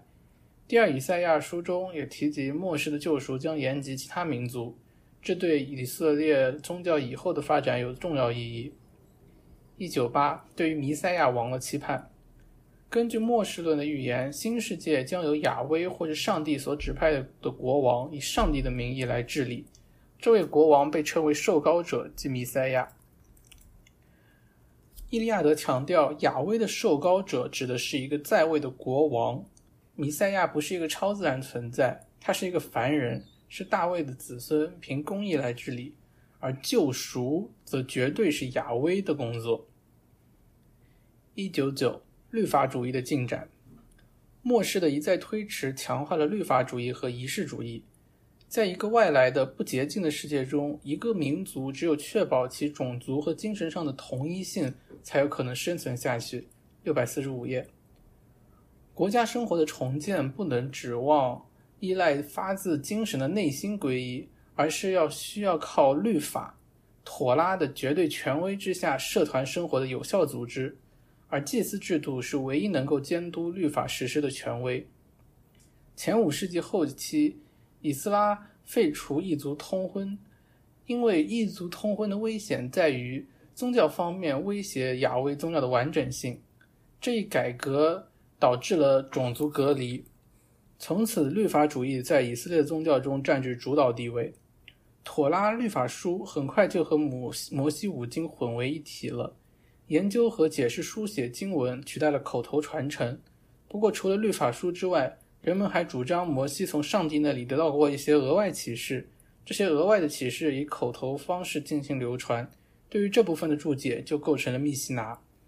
本质上，这是一种将秘传宗教合法化的方式。六百四十六页，在以斯拉改革往后的这段时期，我们看到了普世主义者和民族主义者之间日趋紧张的关系。二零零神圣智慧的人格化，犹太教和希腊文化的对抗对犹太教历史产生深刻影响。希伯来人认为国家政策和宗教活动是不可分的，仪式性的洁净和政治自治权密切相关。亚历山大胜利之后，贵族和一部分中产阶级努力引进希腊化启蒙运动产生的观念和制度。这种自由主义和世界主义的政策威胁到民族自身的认同。因而遭到其他社会阶层的反对，特别是保守的宗教人士和乡村百姓。这两股势力之间的紧张状态引发了马加比起义。六百四十七页。而智慧的人格化就是这一时期最具原创性的宗教观念。箴言前三世纪中赞美智慧的神性起源和种种品质，而对于智慧的评价和解释，反映了一种将要改变犹太教面貌的深层危机。二零一。从绝望到一种新的神正论，传道书和偏希拉秩序。与智慧的神学不同，传道书关注上帝高深莫测的行为，表达了因发现上帝对人类的漠然所产生的绝望和顺从之间的冲突。米基拉拒绝普世主义的观点，认为人们可以独立于宗教去寻求智慧。他将智慧与前进和崇拜仪式等量齐观。智慧即是妥拉，智慧是上帝给予以色列的独有恩赐。智慧要影响犹太教，就必须和律法结盟。二零二最初的启示，但以理书与以诺一书。前一七五到一六四年，安条克四世。在位期间，亲希腊派要求激进改革，把圣经犹太教改造成现代宗教，进行宗教融合。面对希腊化的抗拒，也因而达到高潮。由大马加比继承父亲的武装起义，前一六四年攻克圣殿，恢复了崇拜仪式。前一二八年，犹太人又有了自己的国王。从安条克四世入侵庞贝，将巴勒斯坦。划归罗马行省的那一个世纪，对犹太民族的历史和宗教具有决定性影响。强行推进异教化，在犹太人心里留下了难以释怀的创伤。他们不再相信异教徒是清白的，他们与希腊文化之间有了一道深渊。而马加比的军事胜利也加强了犹大犹大国王国的政治影响力。最早的启示作品出现在前进派群体中间。但以理书与以诺中最古老的部分，他们主张绝对尊重律法，并强调悔改。但以理书通过数百年前说出的预言，描述刚刚发生的事件，提醒人民过去发生的大事，这是为了鼓励并坚定他的教友。而这些历史事件不再反映宇宙循环的永恒规律，也不再依赖星辰的运行。历史事件是按照上帝的计划展开的。而以色列在这个计划里扮演重要的角色。二零三，唯一的希望，世界末日。但以理书与以诺一书中，邪恶没有明确化为亚威的敌手，邪恶是从人类的不服从以及堕落天使的背叛而产生出来的。而在启示文学里，撒旦化身为邪恶的功能，成为了上帝的敌人。撒旦的形象可能是在伊朗二元论的影响下发展出来的。原来的整体一元论，在将生命、现实、神性的否定性人格化的时候，就发展成了二元论。原来处在时间性的宇宙过程上的东西，即对方对立双方的相互转化、日夜生死、善恶，就变成了时间性上独立共存的个体了。二零四法利赛人的反应，颂扬妥拉。伊利亚德指出。没有任何其他犹太教思想像启示思想一样借鉴了希腊东方观念。前进派中的启示文学作家对于末世意象的描绘，对于秘密启示的肯定，让犹太民族在极端困难时期维持了一线希望。法利赛人作为前进派的第二个团体，在他们关于律法教义里也糅合了某些希腊化概念。安条克四世独神的反对托拉的狂热，刺激了律法主义者们拥护托拉的狂热。从先知时代开始，希伯来的宗教精神就受到普世主义和特殊主义之间的张力所激励。事实上，一种来自上帝的启示出现在历史里面，也就仅限于犹太民族，却又声称具有普世的价值，同时又仅为以色列民族所独享。六百六十页。从犹太教的观点来看，放弃普世的使命是为了保护以色列社团必须付出的代价。这不是一个单纯的民族主义问题，而是建立在选民观念上的神学问题。民族的异化就意味着背叛，这是亵渎了从一开始就被祝圣的种族结构。第二十六章：希腊化时期的融合与创造，救赎的应许。二零五到二零八章叙述了一些密仪的具体操作流程。二零九，三倍伟大的赫尔墨斯的启示。通俗性的赫尔墨斯教在罗马帝国的时代占有很重要的地位，因为具备可操作性的特点。在对于无所不能的命运女神感到恐惧的时代里，赫尔墨斯教作品揭露了自然的秘密。不同层次宇宙之间的交感关系、结构上的相似性。赫尔墨斯教关心的是如何快乐的生活在人间，但是关于自然的知识也是神创造的，所以只有通过神，人才能掌握它。所以赫尔墨斯教的科学也是一种奥秘，具有入会礼的性质。与通俗性赫尔墨斯教相对，还有一种知识性赫尔墨斯教，其体现一种二元论的悲观主义神学，其中世界基本上是恶的，人只有舍弃今世才能接近神。他在今世的举止应该像异乡人。伊利亚德指出这一面相就诺斯替的结构。二一零赫尔墨斯教的秘传特点：赫尔墨斯教不像一般宗教兄弟会一样有各种组织和庆典。他们实行一种新的秘传知识会的模式。赫尔墨斯教就像炼金术一样，只有一些启示文献，由师傅传授并解释给少数有了充分准备的门徒，经过苦行冥想获得洁净的状态的门徒。这是一种新型的、个人的、完全属灵的，通过专心阅读和默想秘传文献进入的入会礼。二一一希腊化时期的炼金术。炼金术并不是一门建立在伪造和仿制黄金的秘诀上自发形成的学科。前十四世纪，美索不达米亚的黄金检测技术就臻于完美，因此把炼金术和伪造黄金的技术联系起来，是对古人拥有的丰富冶金知识以及他们的精神能力的低估。另外，炼金术是缺乏那种古典希腊人观察和推理的科学精神，他们对于制造黄金没有什么兴趣。应用化学家如果考察古代炼金术士的文献，就会像一个建筑师要从一部关于共济会的著作中寻找有用信息一样荒谬。炼金术并不是诞生于希腊科学，而是诞生于对于物质生命的活生生的感受。在希腊、埃及的炼金术文献中，描述了物质的受难、死亡和复活。因此，炼金术实际上是神的神秘戏剧，它的受难、死亡和复活。被投射到了物质上，炼金术士对待物质就像密仪中的人们对待神一样。总之，炼金术士的伟大创新就在于把受难的入会礼功能投射到物质上去了。六百八十三页，物质与人一样，在炼金术士的眼中能够获得某种超越性的存在模式。第二十七章：伊朗的新思想。二一二：安息王朝的宗教取向。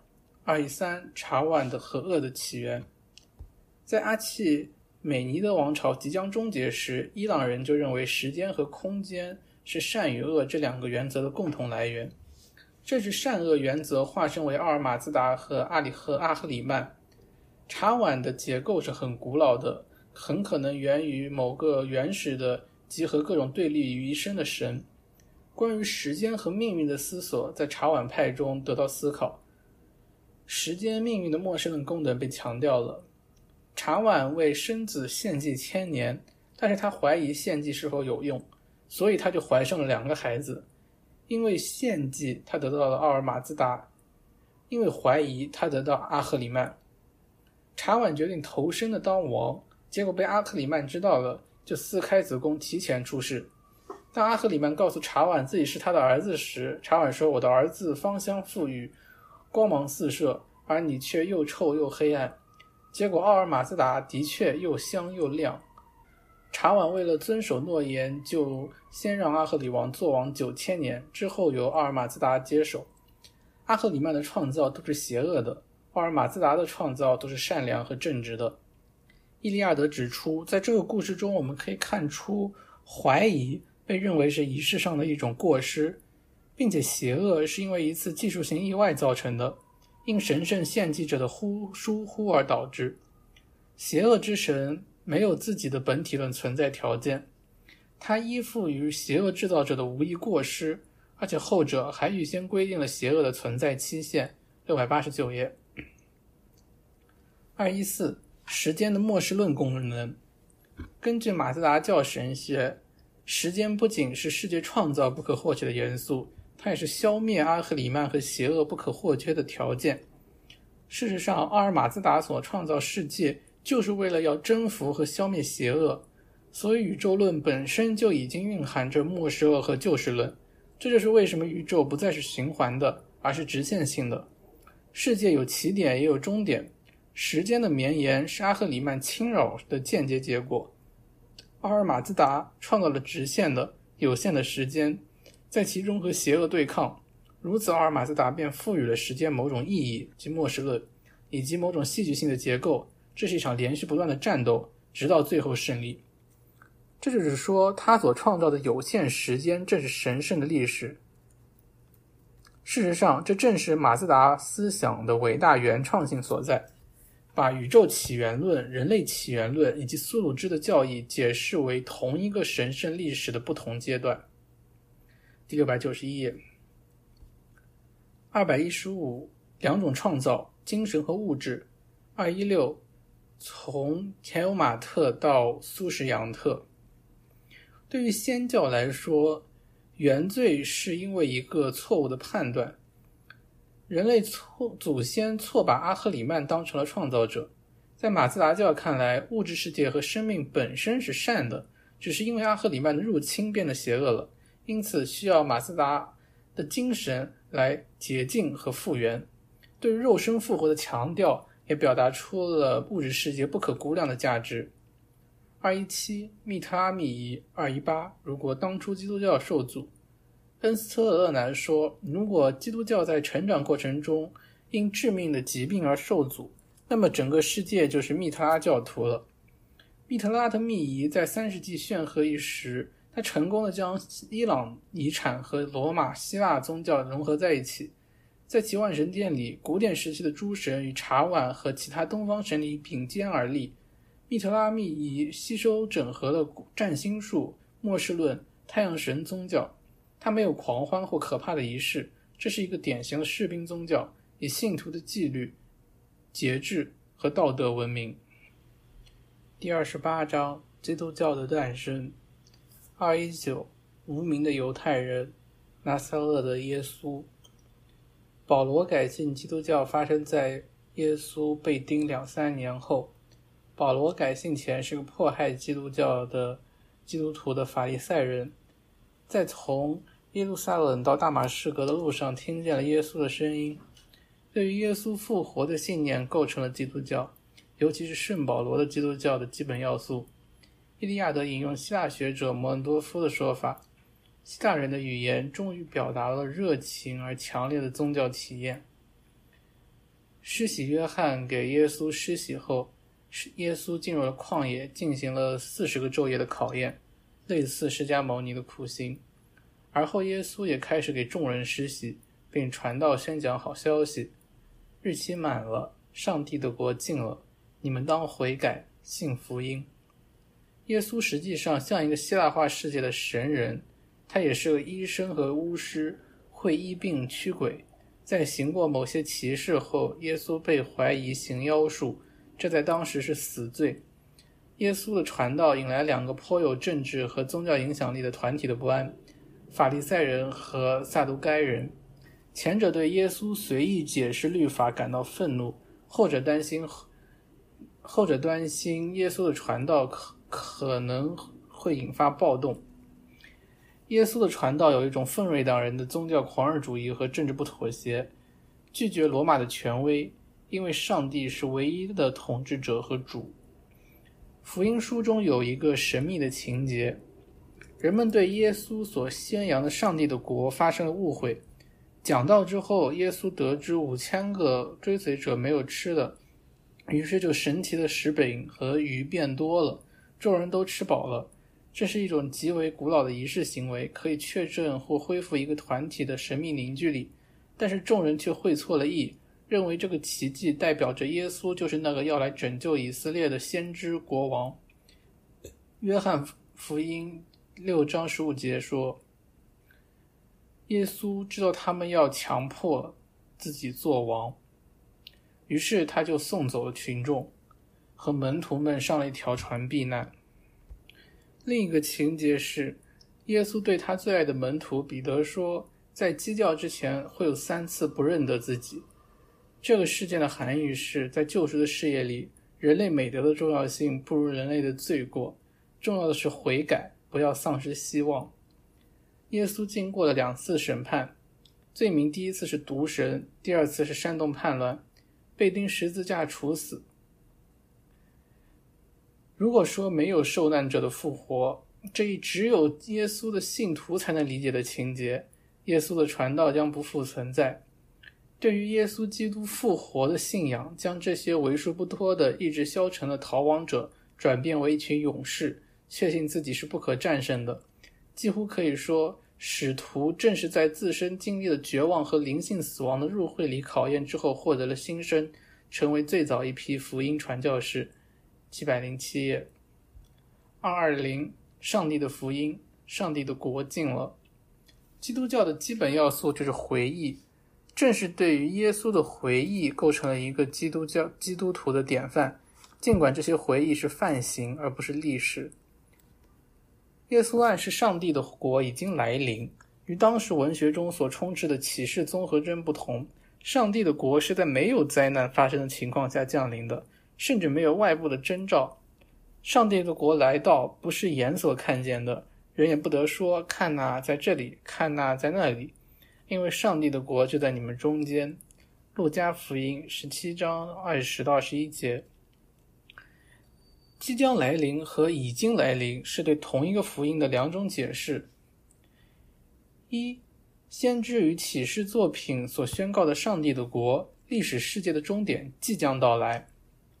二，通过耶稣的中保，那些生活在永恒信仰中的人们已经预先生活在天国了。第二种解释既强调了耶稣的弥赛亚身份，基督就是希腊文里的受膏者弥赛亚。耶稣回避使用弥赛亚这个名字，很有可能是为了强调他所传的福音与犹太教弥赛亚主义的民族主义不同。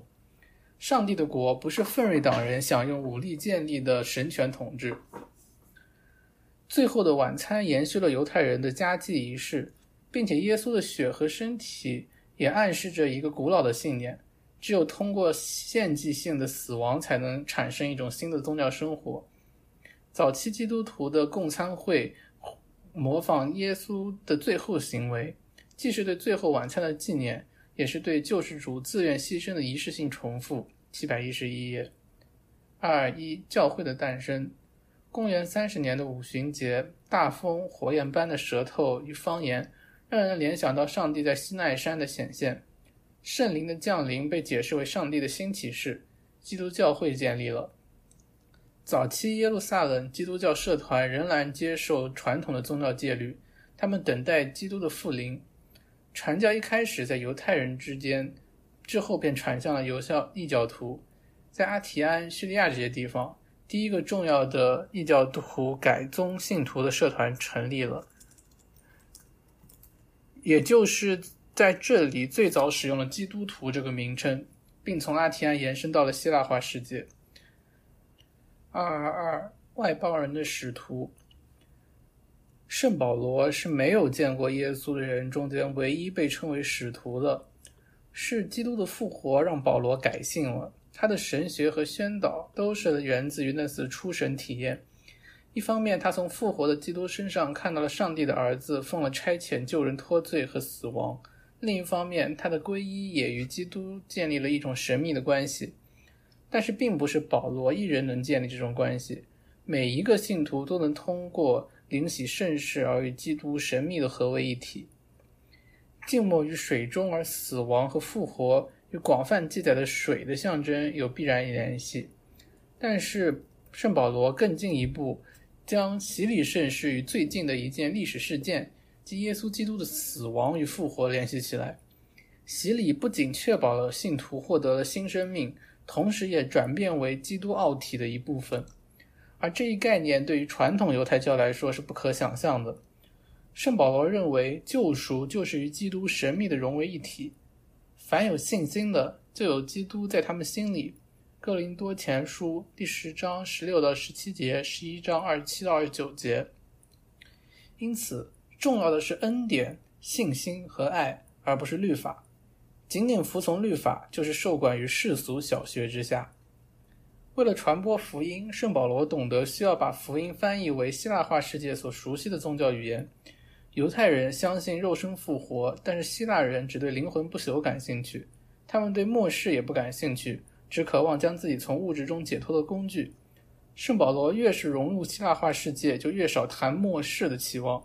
他采用了“属灵的人”的说法，要求基督徒抛弃肉体，成为属灵的人，并把上帝和世界对立起来。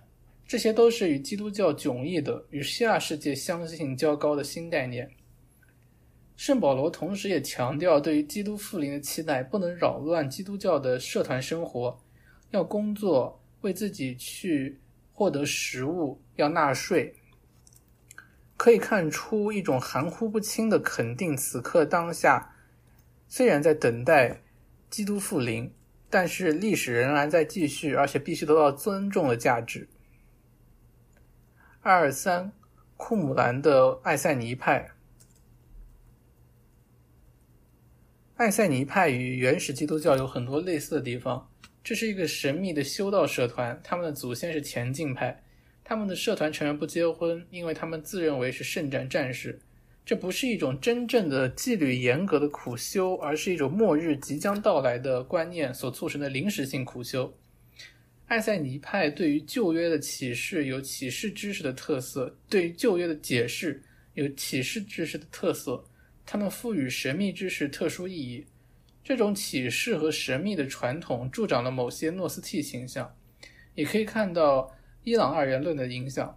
虽然有相似的地方，但是艾塞尼派坚持祭司的分离主义，而基督教则寻求深入社会各个阶层。艾塞尼派排除那些身体或精神不洁。或残缺的人参加弥赛亚的盛宴，但是对于基督教来说，上帝的国的记号恰恰是残缺者得以治愈、瞎眼的看见、哑巴开口和死者复活。二二四圣殿的毁坏，基督复临的延迟。六十六年，犹犹太基督徒拒绝参与反抗罗马人的弥赛亚战争，便转移到外约旦的佩拉、叙利亚、小亚细亚等其他城市。基督徒拒绝参战，并非逃避起义，而是要将自己与以色列民族的命运区分开来。这一事件标志着教会与犹太教的决裂。事实上，犹太教也是通过类似的行动才延迟下去、延延续下去的。拉比约翰嫩强烈反对武装起义，藏在棺材里出逃，后来在亚布内建立了一所小学。也正是依靠这间学校，犹太人才在家破国王、国破家亡的时候，还保存了他们的精神价值。圣城沦为废墟，圣殿遭毁，改变了犹太人和基督徒的宗教取向。对于犹太人，说好的末世之战中的胜利并没有到来，史料问题的灾难无法解释。拉比约翰嫩认为，犹太教必须加以改革，抛弃启示、希望和弥赛亚思想。加强律法和会堂，赋予密西拿和塔木德重要意义。失去圣殿也让犹太教不能举行仪式，只能进行祷告和接受宗教指导。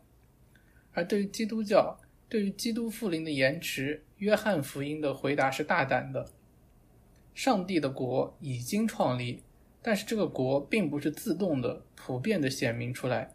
正如弥赛亚道成肉身而为历史中的耶稣。对于大多数犹太人而言，并不是自己显明了的；对于不信者来说，基督的神性也不是自己显明了的。神圣显现在世俗事物里面，同时却又是掩藏的。现在神圣即上帝的国，是把自己显现在受到具有历史局限的人类社团，也就是教会里面了。重新解释基督复临的意义。为宗教经验和神学思考开辟了众多可能性。这不是我们熟悉的场景，即基督复临表现为上帝取得了切实无疑的胜利，他能够通过消灭邪恶以及历史终结而得到证实。相反，人们确信属灵的生活可以在这个世界里面取得进步，臻于完善，历史也将会发生改观。换言之，历史的存在可以达到上帝的国的完美和制服。七百二十四页，伊利亚德指出，这种诠释不可避免地表现出去神圣化、去神圣化的趋向。第二十九章，罗马帝国时期的异教、基督教和神秘知识。二二五，处女座复归。第四牧歌中，维吉尔表现得像一个真正的先知，同时把握了内战结束的宇宙的和宗教的意义，把奥古斯都胜利所开创的和平时代的末世论功能神圣化了。而奥古斯都统治时期是传统罗马宗教的创造性再生时期。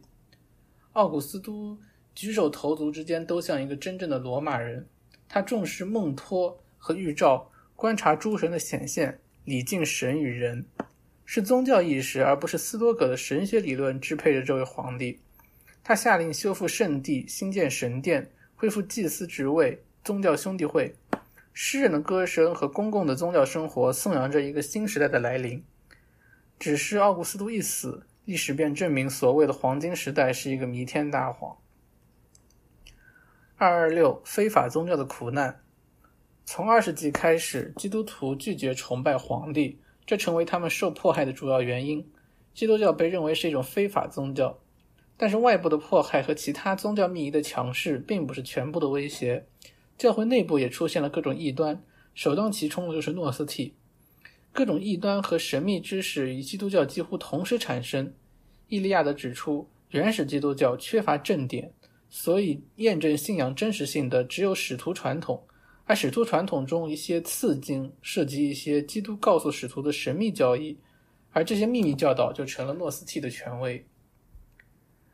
二二七，基督教的秘密知识、神秘知识和密教思想令教会深感疑虑的原因在于，通过援引口头密教的使徒传统，某些诺斯替教把一些与福音精神大相径庭的教义和仪式引入了基督教。神秘知识本身并不危险，危险的是披着启示外衣的异端思想，比如拒绝旧约的有效性，认为圣父是一个邪恶的造物神，生命是邪恶的造物，否认圣子的道成肉身。二二八诺斯替教的研究方法，诺斯替教所用的神话或末世论主题基本上都早于严格意义上的诺斯替教。严格意义上的诺斯替教是对于当时流传的某些神话观念和神学进行了一种创新，甚至做了一种奇特的悲观主义解释。诺斯替教传授的救赎知识要求揭示关于世界起源和创造、恶的起源、救世主降临人间拯救世人以及超越上帝的最后神力的神秘历史。这是一种神整体神话，它宣布了从起源到当下一切决定性因素。精神物质的二元论，神性超越与反神性的二元论，灵魂堕落的神话，也就是化为肉身陷入牢狱，以及通过神秘知识获得救赎的确定性。诺斯替教中的世界创造并不是亚威的功，而是一些邪恶力量的制作。世界的创造并不是上帝全能的证明，而仅仅是一个偶然事件。道成肉身并不是神圣历史的一部分。相反，恰恰证明了灵魂的堕落。对于诺斯替教，唯一值得追求的就是将神性粒子从这个世界中解脱出来，使其重返天界。诺斯替教徒完是完全属灵的，拒绝这个世界的一切规范和制度。二二九行邪术的西门到瓦伦廷。二三零诺斯替教的神话想象和隐喻。二三一殉道的圣灵。二三二摩尼教派的神秘知识。摩尼教是诺斯替思潮的一部分，但是摩尼致力于创造一种普世宗教。摩尼赋予耶稣突出的地位，也借鉴了印度的灵魂转世说，并回到了伊朗的核心观念——光明黑暗的二元论和末世论神话。摩尼想把教会扩展到波斯帝国的两极，所以他必须使用东方和西方都熟悉的宗教语言。摩尼为了传教创造了七部经书，流传至今有众多译本，证明其传教获得过空前成功。与诺斯替教一致，为邪恶所支配的宇宙不可能是善良且超越的神的作品，只能是其敌手的作品。因此，在今世的存在之前，就一定有一个更早的前宇宙的制服太初状态。摩尼教的本质可以归结为两个术语：二宗，即光明与黑暗。与三纪，初纪天地未形成，光明黑暗两分；中纪黑暗侵入光明，后纪光明黑暗分开。摩尼教给教徒提供了一种整体的绝对知识，而救赎就是这一神秘知识的必然后果。神和灵魂是同质的，无知是由于把灵魂和身体、精神和物质混为一谈所造成的。二三三，伟大的神话，神圣灵魂的堕落和救赎。物质的不规则运动驱使黑暗魔王入侵大明尊的光明王国。大明尊于是生下善母，善母生下猿人，猿人带着自己的后代来到下界挑战黑暗，但是失败了，被黑暗吞噬。这标志着宇宙混合时代的开始。大明尊于是便召唤生命之灵，再次下降到下界，打败诸魔，拯救猿人，把他带回了光明的天堂。然后大明尊又召唤出一位使者，把宇宙组建成了一台机器。用来采集、解救仍然困在下界的光明粒子，但是物质的贪欲让一对，但物质的贪欲让一对男女恶魔吞噬这些光明粒子，于是就生下了亚当和夏娃。于是包含着光明粒子的亚当的后裔就成了救赎的主要对象，但是救赎也持续的被延误，因为有些人不遵循摩尼指明的道路，不停的繁衍。因为，既然光明寄居在精液里，那么每一个来到今世的婴儿都只是延宕了一颗神性粒子的囚禁时间。七百四十七页，二三四作为恐怖的、神秘的绝对二元论，摩尼教徒认为其教义比其他宗教更加真实，或者说更加科学。这是因为他们用一系列因果连环来解释整体实在。在摩尼教和古代或现代的科学唯物论之间有某种相似性。对二者而言，世界、生命和人类都是一次意外事件造成的。所有的创造，从世界的形成到人类的出现，都只是对立双方的自卫行动而已。宇宙的起源只不过是神想要拯救自己的一种绝望表现，正如人的创造是物质想要囚禁光明粒子的绝望表现一样。神要拯救的其实是他自己。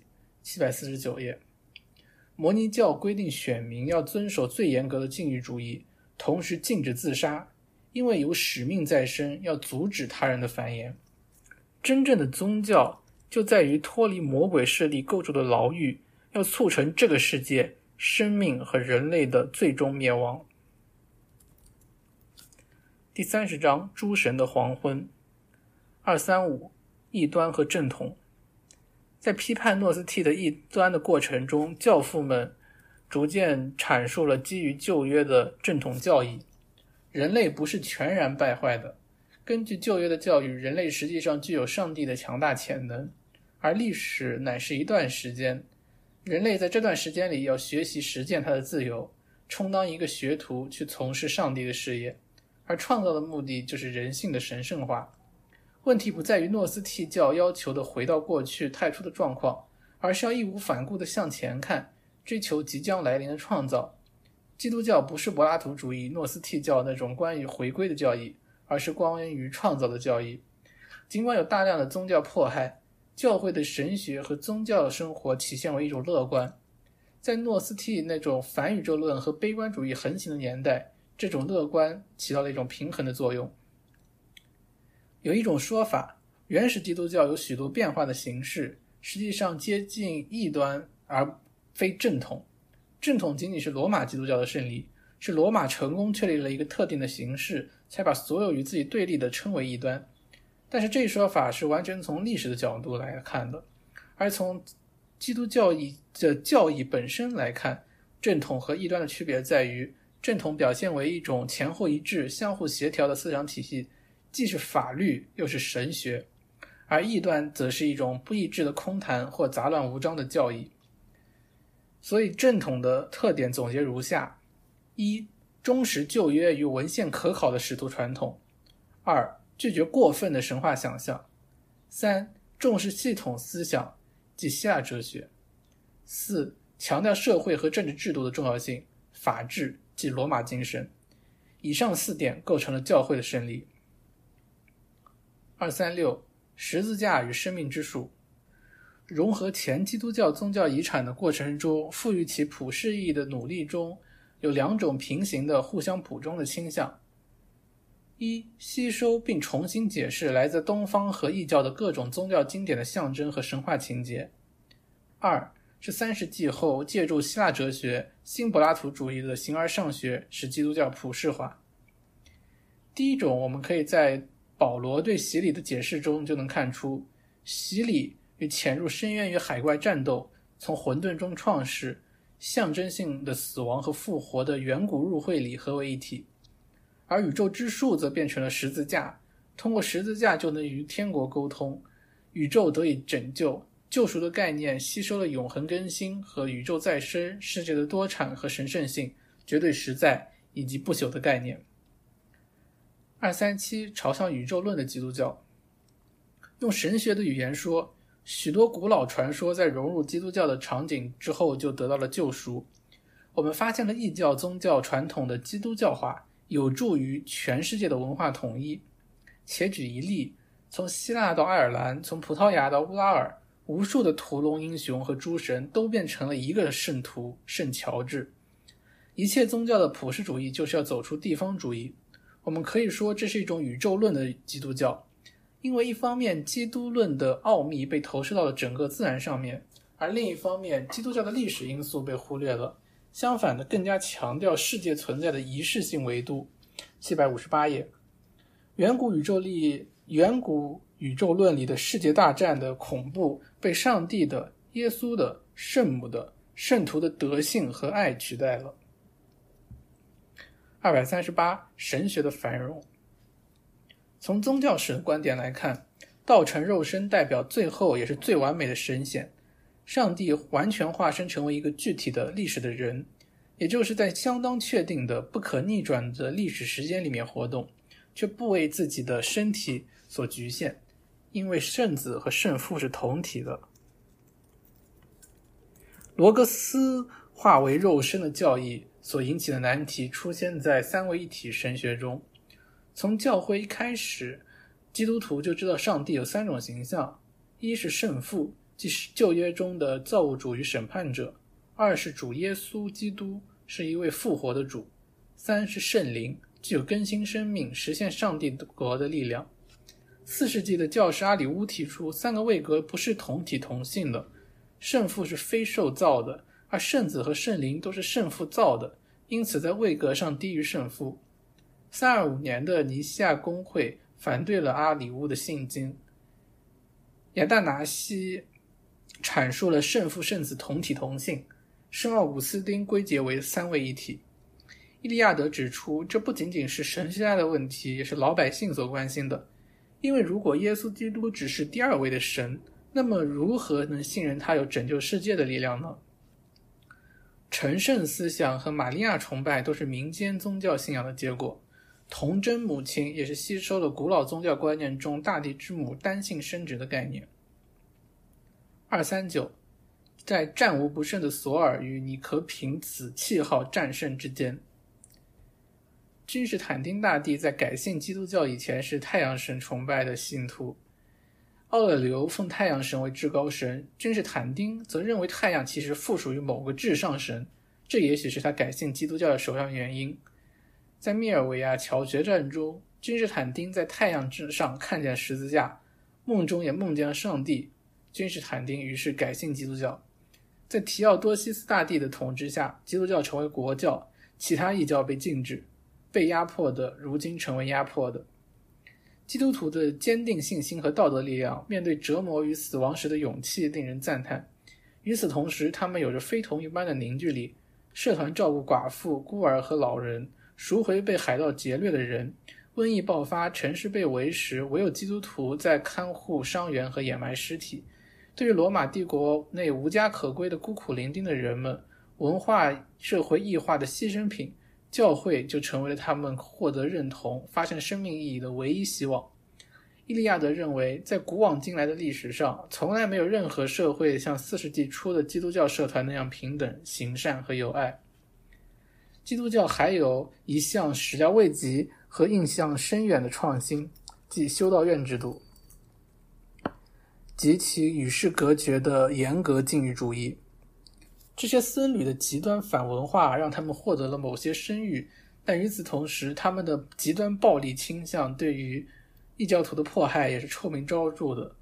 四一五年，他们用私刑处死了亚历山大里亚的女哲人西帕提亚。二四零，停在俄留西斯的巴士。三九六年，哥特人火烧俄留西斯神庙，最好的表现了异教的正式灭亡。但是，即使入会礼仪式消失了，德摩忒尔也没有放弃他最重要的显现之地。《伊利亚德》最后讲了一个神仙的故事。一九四零年二月，在雅典的一辆巴士上，一个瘦小干瘪却有锐利目光的老妇人上了车，但是她没有钱付车费，司机就要求她下一站下车，而下一站就是俄留西斯，但是。司机突然发现引擎发动不了了，乘客们最后决定凑钱帮老妇人付车费。老妇人上了车，车就突然能开了。老妇人于是开口说：“你们本该早点这样做的，只是你们太自大了。既然我是你们中的一份子，我就要告诉你们一件事：你们会因你们的生活方式而遭受惩罚，甚至你们还会被剥夺食物和饮水。”话音刚落，他就不见了踪影，谁也没有看见他下车。《荷马史诗》中有一个相似的情节：科瑞的母亲扮演一个老妇人，前往俄留西斯国王的宫殿，怒斥他们的不敬神行为，预言灾难将会降临整个地区。第二卷就到这里，谢谢大家。